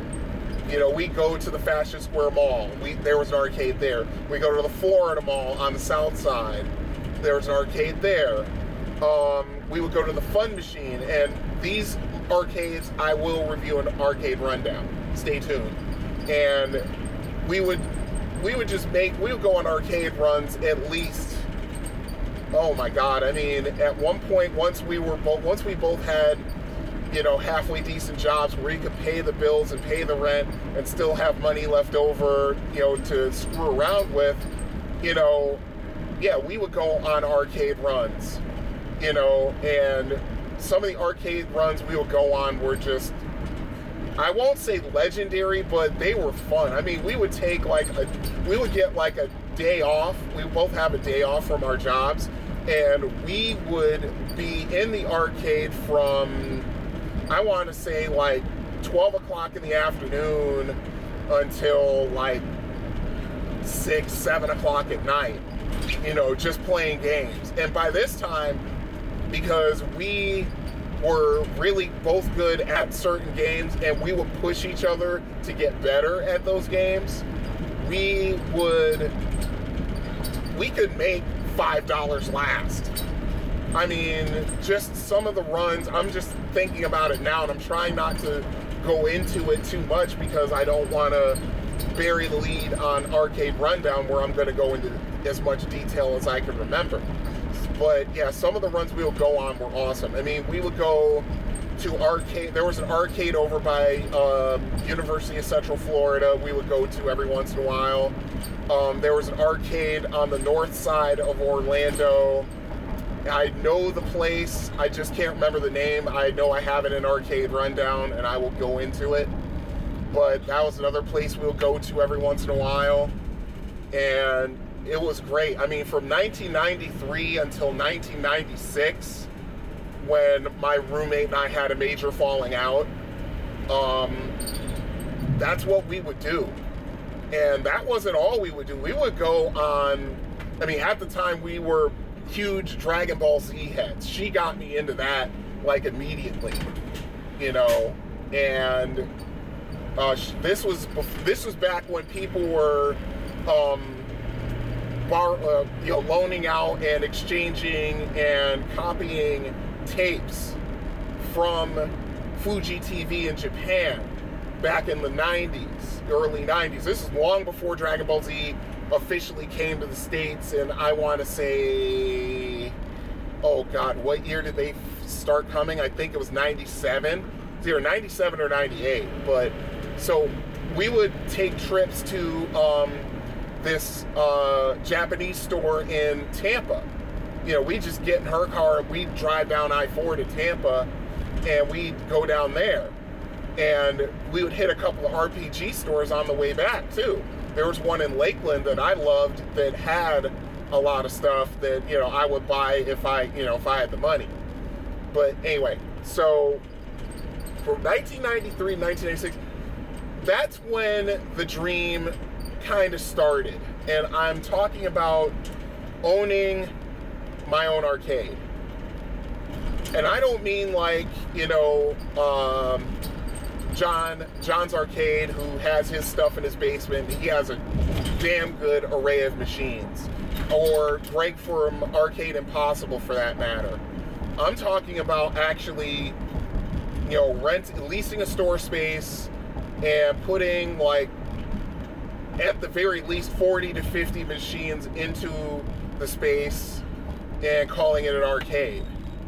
You know, that was the, that was when the dream started, in that space sometime. I don't know exactly when, but at the time, you know, from ninety-three to ninety-eight, or ninety-three to ninety-six, when my roommate and I are just flying around Orlando, finding arcades and playing games and having a whole bunch of fun, you know, um, you know, from, oh God, ninety-three, ninety-eight, so that's twenty-four to twenty-seven for me. And so, you know, in that time, you know, I'm just having a blast. You know, I'm just having fun. You know, my roommate and I are just having a blast. It was awesome. I loved it. I missed those times, and I missed my roommate, because her and I, at that point, we were really good friends, and it was just sort of like, it was the easiest thing in the world having her as a roommate, because we just got along on so many levels. Um, but anyway, moving on from there, um, that's when that dream started, where I wanted to own my own arcade, or at the very least, I wanted to work in slash manage one. And,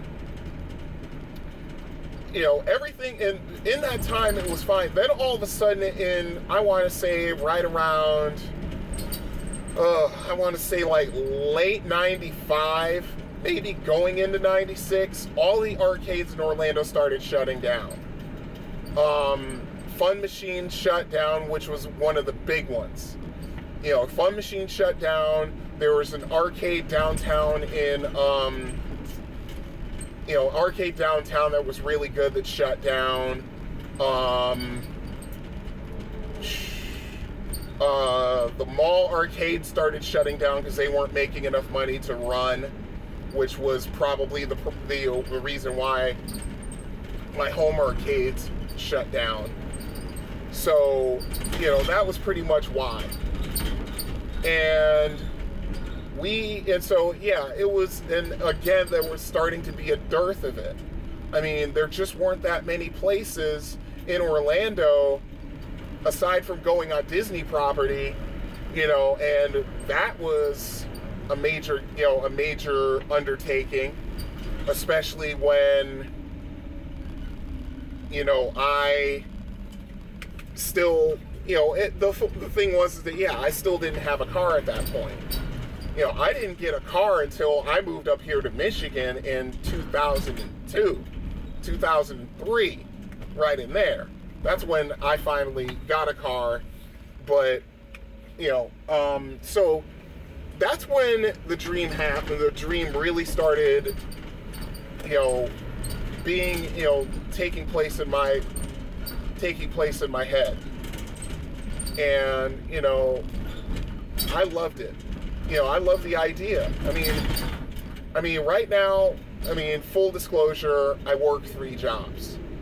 You know, I work three jobs right now, you know, just trying to keep the bills paid and trying to keep food on the table, you know, and keep clothes on my back and, you know, keep clothes on our backs. Um, and right now, my bill situation is pretty, pretty bad. And, you know, by the way, this isn't me asking for any sort of support. If the podcast, you know, grows to the point where I can, where I can actually maybe, maybe monetize it, you know, that's one thing. But for now, you know, no, this is just, you know, a passion project. This is something that I've been wanting to do for probably over a year, year and a half. So this isn't me asking for money. Um, but the real that's the reality of it. I mean, my money situation is, is to the point where, you know, I have to seriously set aside, you know, see about setting aside, you know, twenty dollars to go up to the arcade on a Sunday and have lunch either before or afterwards. And there were some issues going on with my car that have since been taken care of. And that also played into it, because if it was up to me, I go to the arcade at least twice a month, if it was up to me, you know. But, you know, working three jobs, which also means having to sacrifice my weekends sometimes, and my main job is pretty physical and it takes it out of me, you know, full disclosure, as I've said, you know, I'm forty-nine years old, I'm going to be fifty in a couple of months, and, you know, the days of me working a ten-hour shift and, you know, um, and, you know, jumping on my bike and riding from work to downtown to a local middle school where a bunch of people in the neighborhood get together and play basketball, playing basketball for another three hours, getting back on the bike, going home, and, you know, and, you know, and calling it a night. Those are over. I'm just old now. So, okay, I'm at another stop, so I'm going to pause it here. Be right back. Okay, I'm back. So, yeah, I mean, it's... I've always had that desire to be an owner of an arcade, and I only wish it could be now, because arcades and barcades are making a comeback, because the best the best business model for running an arcade in this day and age is just to charge a flat rate and put all machines on free play. You know, uh, Galloping Ghost Arcade in Chicago does it. The arcade in Brighton does it, even though they kind of have tiered pricing depending on whether it's Friday, Saturday, or Sunday. Um, but yeah, it, that's just the best way to do it now. You know, I mean, it, that's one of the criticisms I have about, uh, I have about, um, Pinball Pete's, is that, you know, they're still charging, you know, they're still, you know, games are still twenty-five and fifty cents. Some of them are a dollar, like the modern ticket games and so forth. But I mean, I like games like, uh, I like the Space Invaders game. I like the Galaga game. It's, it's a, it's just a new twist on a classic, which is awesome, you know. But there is still part of me that kind of uh, balks at paying a dollar for a game. And the way those games are, are constructed, the difficulty level ramps up really fast, especially Space Invaders.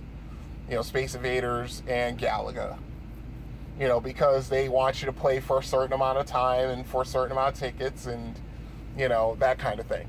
But anyway, um, yeah, I mean, that's the best way to run an arcade nowadays, is to just charge a flat rate. I mean, prob- the sweet spot is ten dollars. You know, pay ten dollars, you know, put a, a, a wristband on or something like that, like the arcade does, and just play to your heart's content. Play until you can't or don't want to play anymore. You know, and that's something that I really, I would love to run an arcade like that. You know, I mean, as good as the arcade in Brighton is, it can be, it can still be better. You know, but I'm just happy there is just a full-blown, legitimate arcade in the area. Um, there are some places in Detroit that I've heard about that I want to check out, but like I said, that that's a whole day of planning. Excuse me, day of planning, where I'm going to need the money to do it, and I have to make sure that my other two jobs are taken care of um, before I can actually take the day for myself. You know, I'm tr- I try really hard not to do that, especially having, you know, a four-year-old running around. You know, he needs attention and time with daddy, too. So, you know, it's just one of those things where you kind of have to, you can't be so selfish. I mean, Geddy Lee said it in uh, the Rush documentary. You know, he said it, when once you start having kids, you can't be so selfish. You just can't. And it's true. It's so true. You know, because I'm sorry, I want my kid to grow up to be a, a well-adjusted member of society, you know, and that all comes down to being a being a proper father, you know what I mean? So anyway, um, so yeah, I mean, I understand that it is a major financial undertaking to start an arcade from the ground up. First thing you have to have are the machines, and you have, and those machines have to be in proper working order.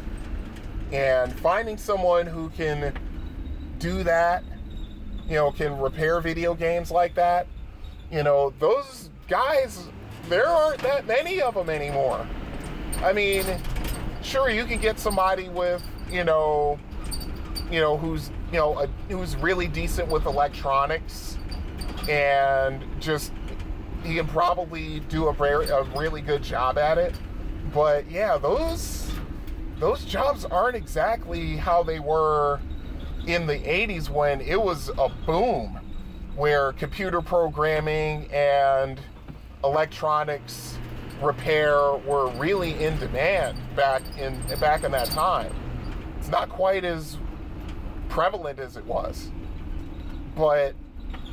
So, you know, I'm just thinking about it. You know, I've thought, you know, I've p- thought about it. It's like, first you have to have the machines.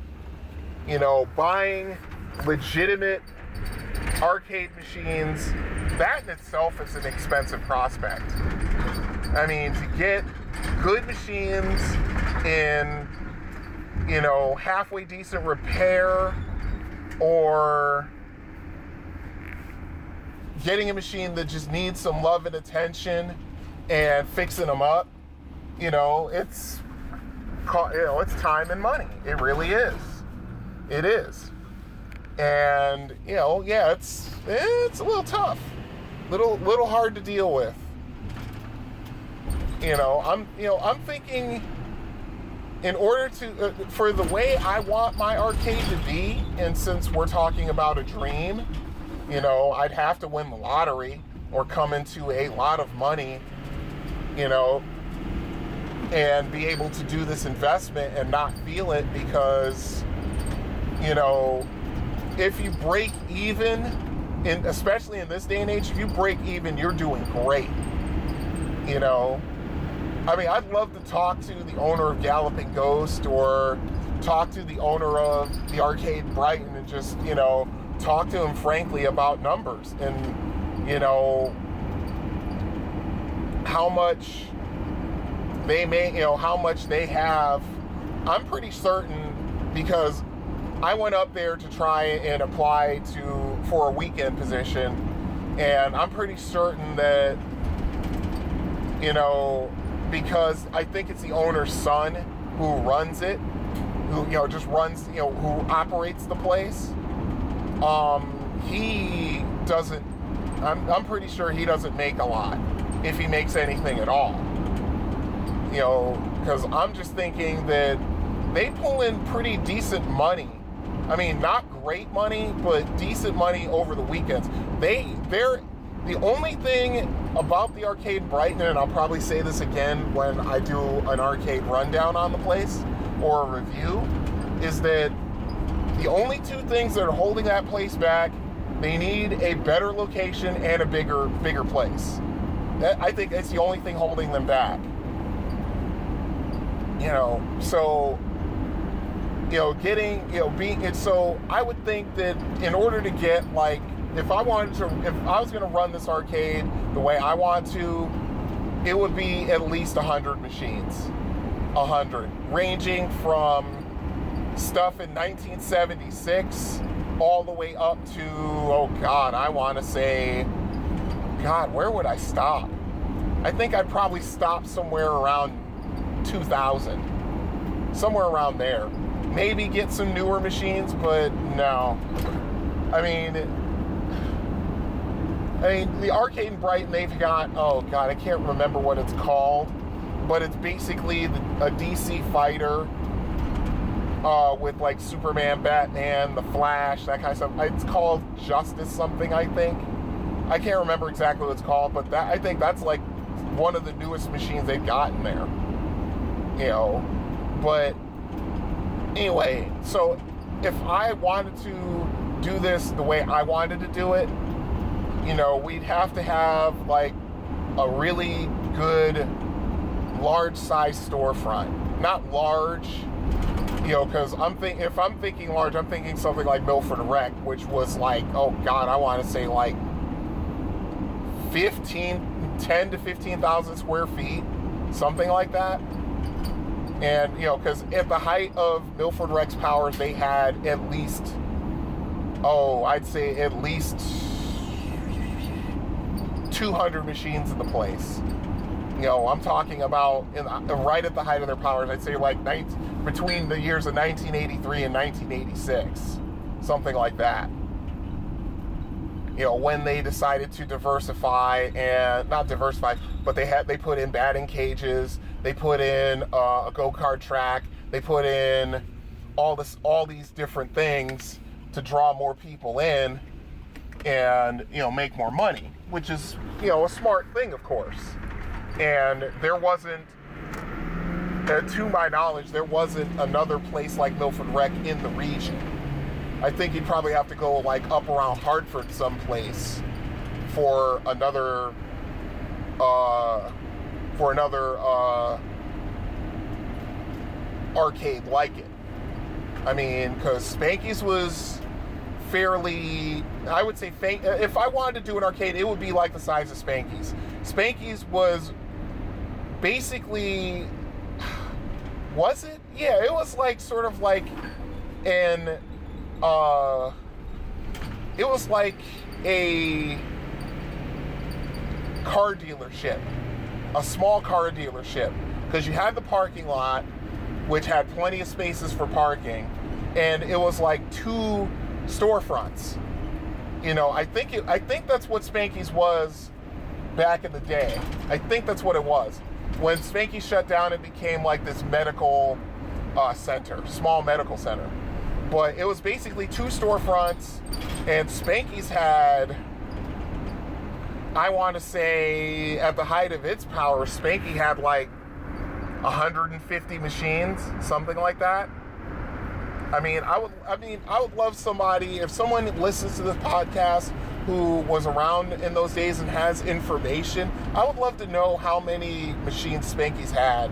But they had a lot. You know, they had.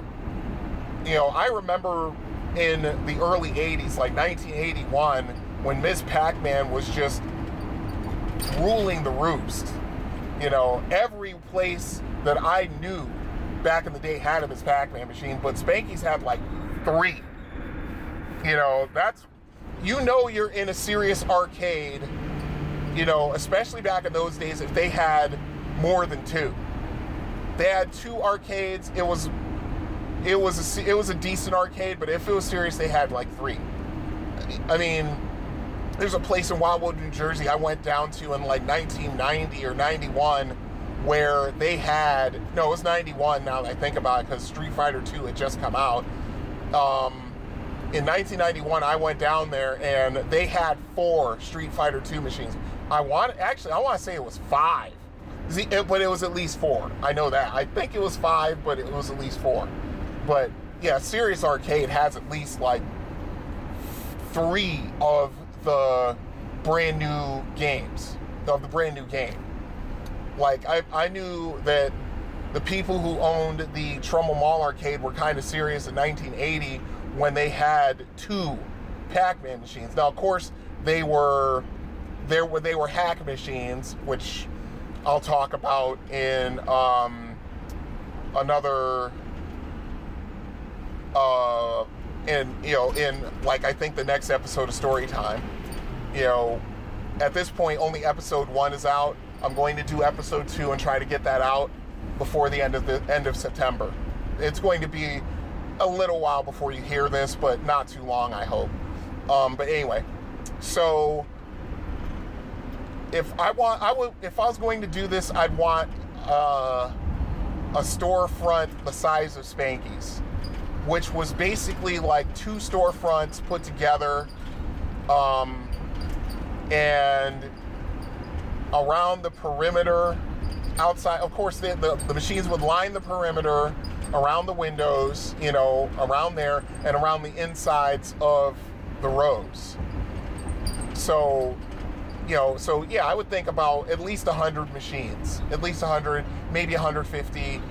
If it was a really good location where I think business would really take, really do well, at least to the point where you could pay for a couple of employees and pay, you know, the power bills, because that's the other thing about arcades is that the, these older machines, they suck up a lot of power. They do. I mean, I remember when I was living in Orlando, there were a couple people who actually, you know, of course, there were people I knew from here, you know, here and there who had like, you know, full-size arcade quality pinball machines or uh, arcade machines in their house, and they would unplug them when they weren't in use because those things draw a lot of power, a lot.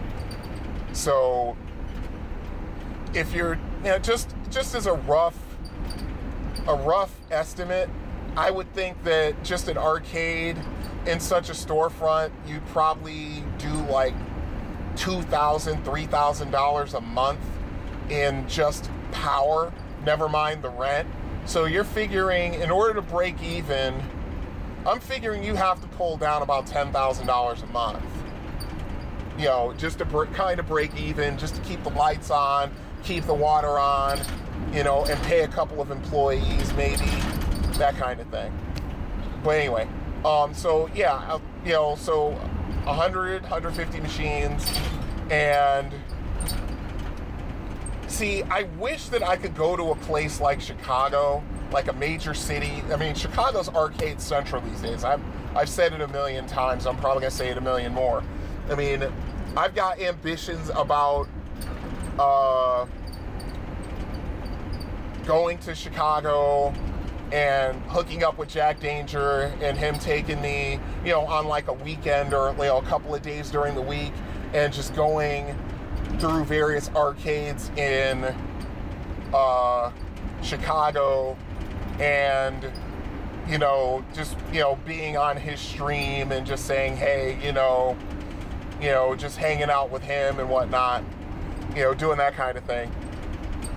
Um, go, you know, hanging out with Greg from Arcade Impossible, who streams every once in a great while.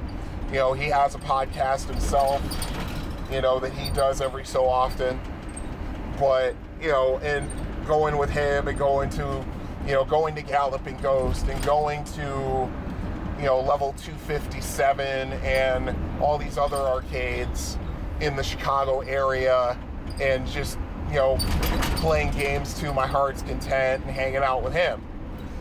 Um, you know, I want to go to Fun Fun Spot in New Hampshire, which is, from what everybody has said, that's hands down the greatest arcade in the country.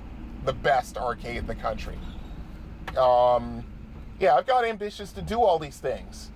But unfortunately, um, the way things are, it's just not going to work, not going to happen right now. Maybe in the near future, you know, I'm trying to position myself to where, especially once I get my ass out of debt, you know, I want to be able to do these things like, you know, once a month or once every other month, you know, and maybe even do like a uh, live from this arcade or that arcade kind of segment for this show.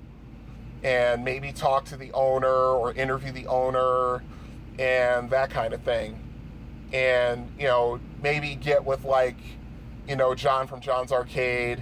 He lives in Massachusetts somewhere.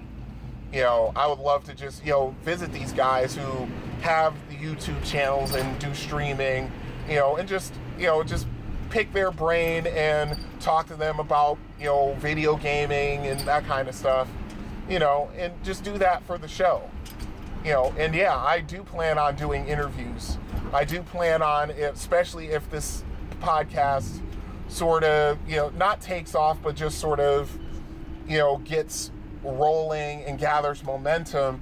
That's one of the things I would love to do. I would love to, like, talk to, like, you know, Eugene Jarvis, you know, the man who created Defender and Robotron, you know, and talk to, you know, legends in the industry, you know, guys who were, you know, really, really looked up to in those days. I would love to, you know, talk to them now and talk to them about where game, how gaming changed over the last forty years, you know, and where it is now and what they're doing now and things like that. I would love to do that.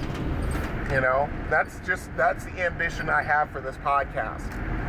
Um, but anyway, getting back to it, I keep getting distracted. This is the way my mind works, ladies and gentlemen. It's just, I get on a topic, I try to stay on topic, but something else comes to mind and I expound upon that for fifteen, twenty minutes or however long. But anyway, um, so I would think that, I would think in order to break even, you probably have to make like ten, fifteen grand a month, you know, in order to keep the lights on, pay a few employees, and, you know, pay for the upkeep of these games.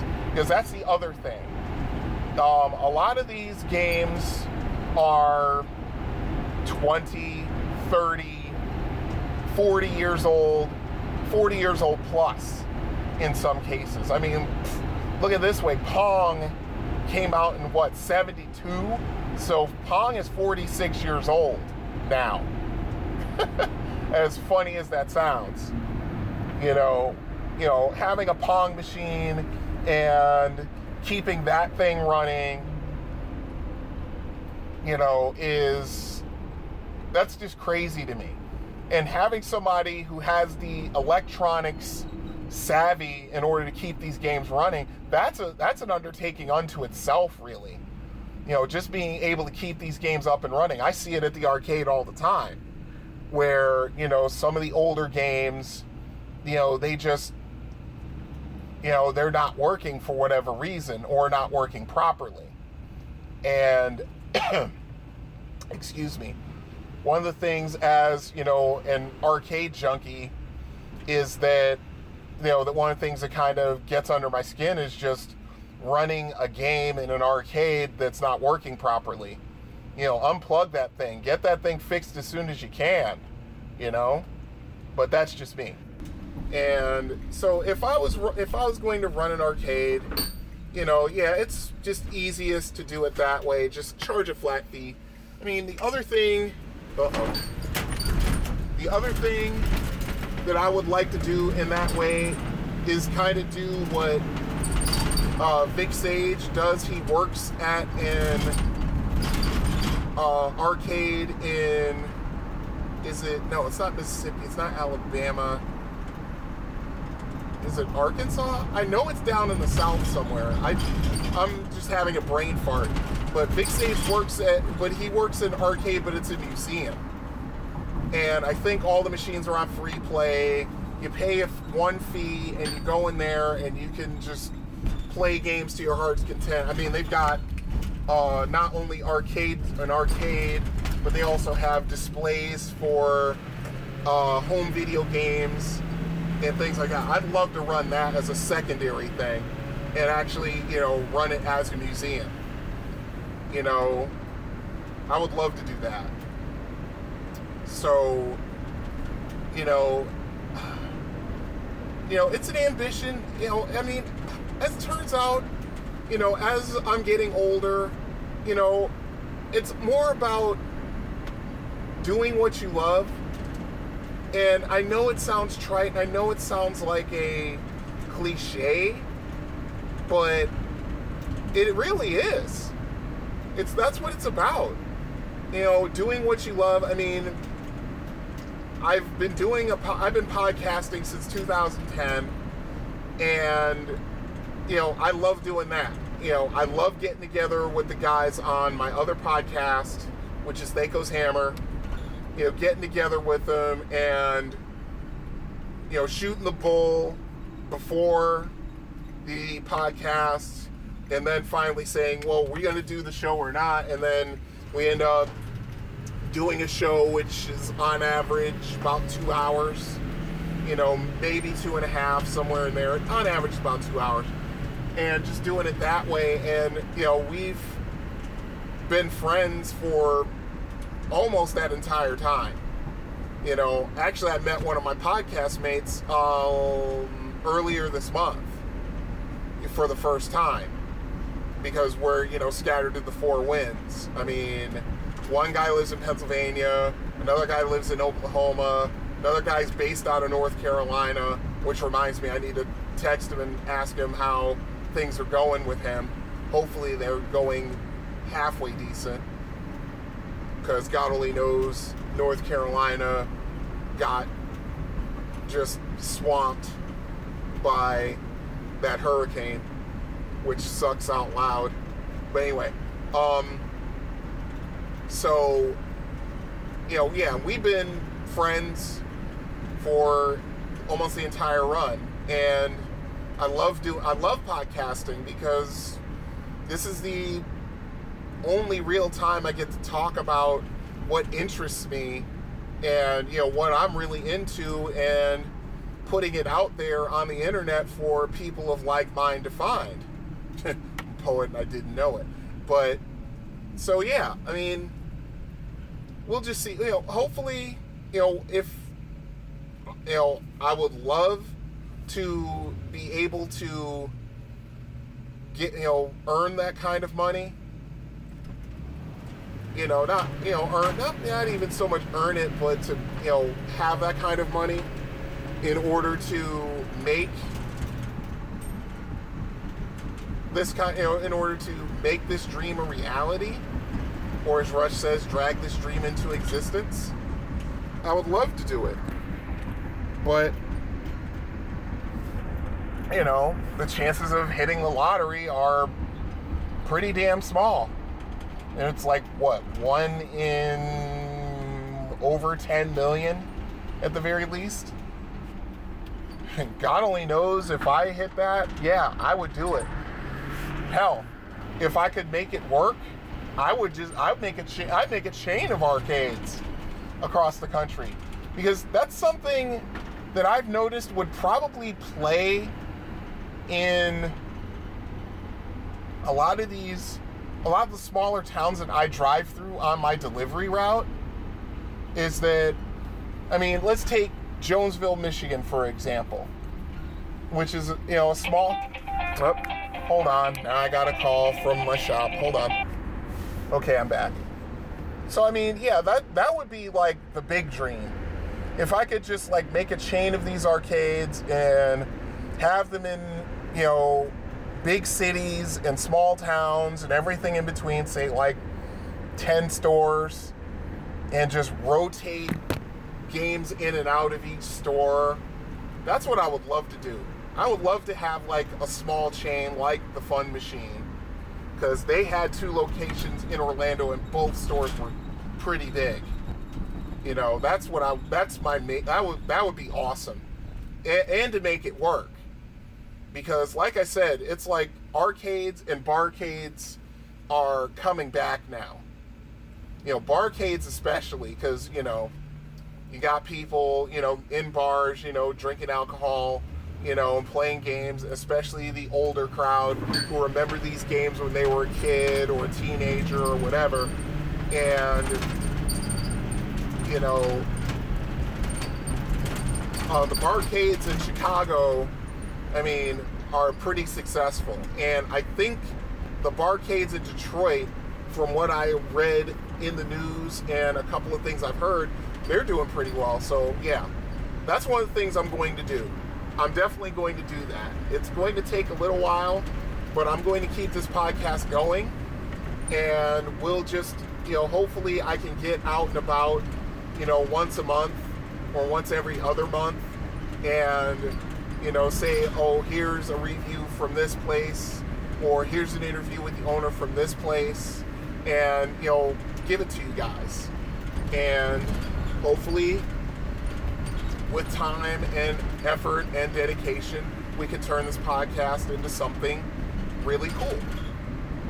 Maybe, and, you know, this is a pretty big maybe, but maybe even do it a la Jack Danger, where, you know, I take an evening, you know, a couple of times a week.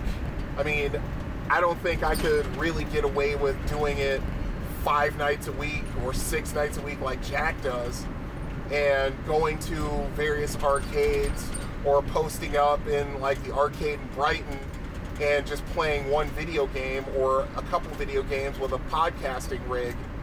You know, I don't think I could do that, but if I could, and I could certainly get the equipment, if I could, I would, and put it on Twitch and just go from there, and, you know, get a listenership, get a following, still do the arcade, you know, still do the podcast every, you know, do the podcast once a month or twice a month, and turn it into something a little more than a passion project. You know, meet, you know, meet you guys, you know, the listeners to the podcast or watchers of the stream or both, you know, invite them out, have little get-togethers and that kind of thing, you know, and just build like this, I want to say network, but it's the only word that's coming to me right now.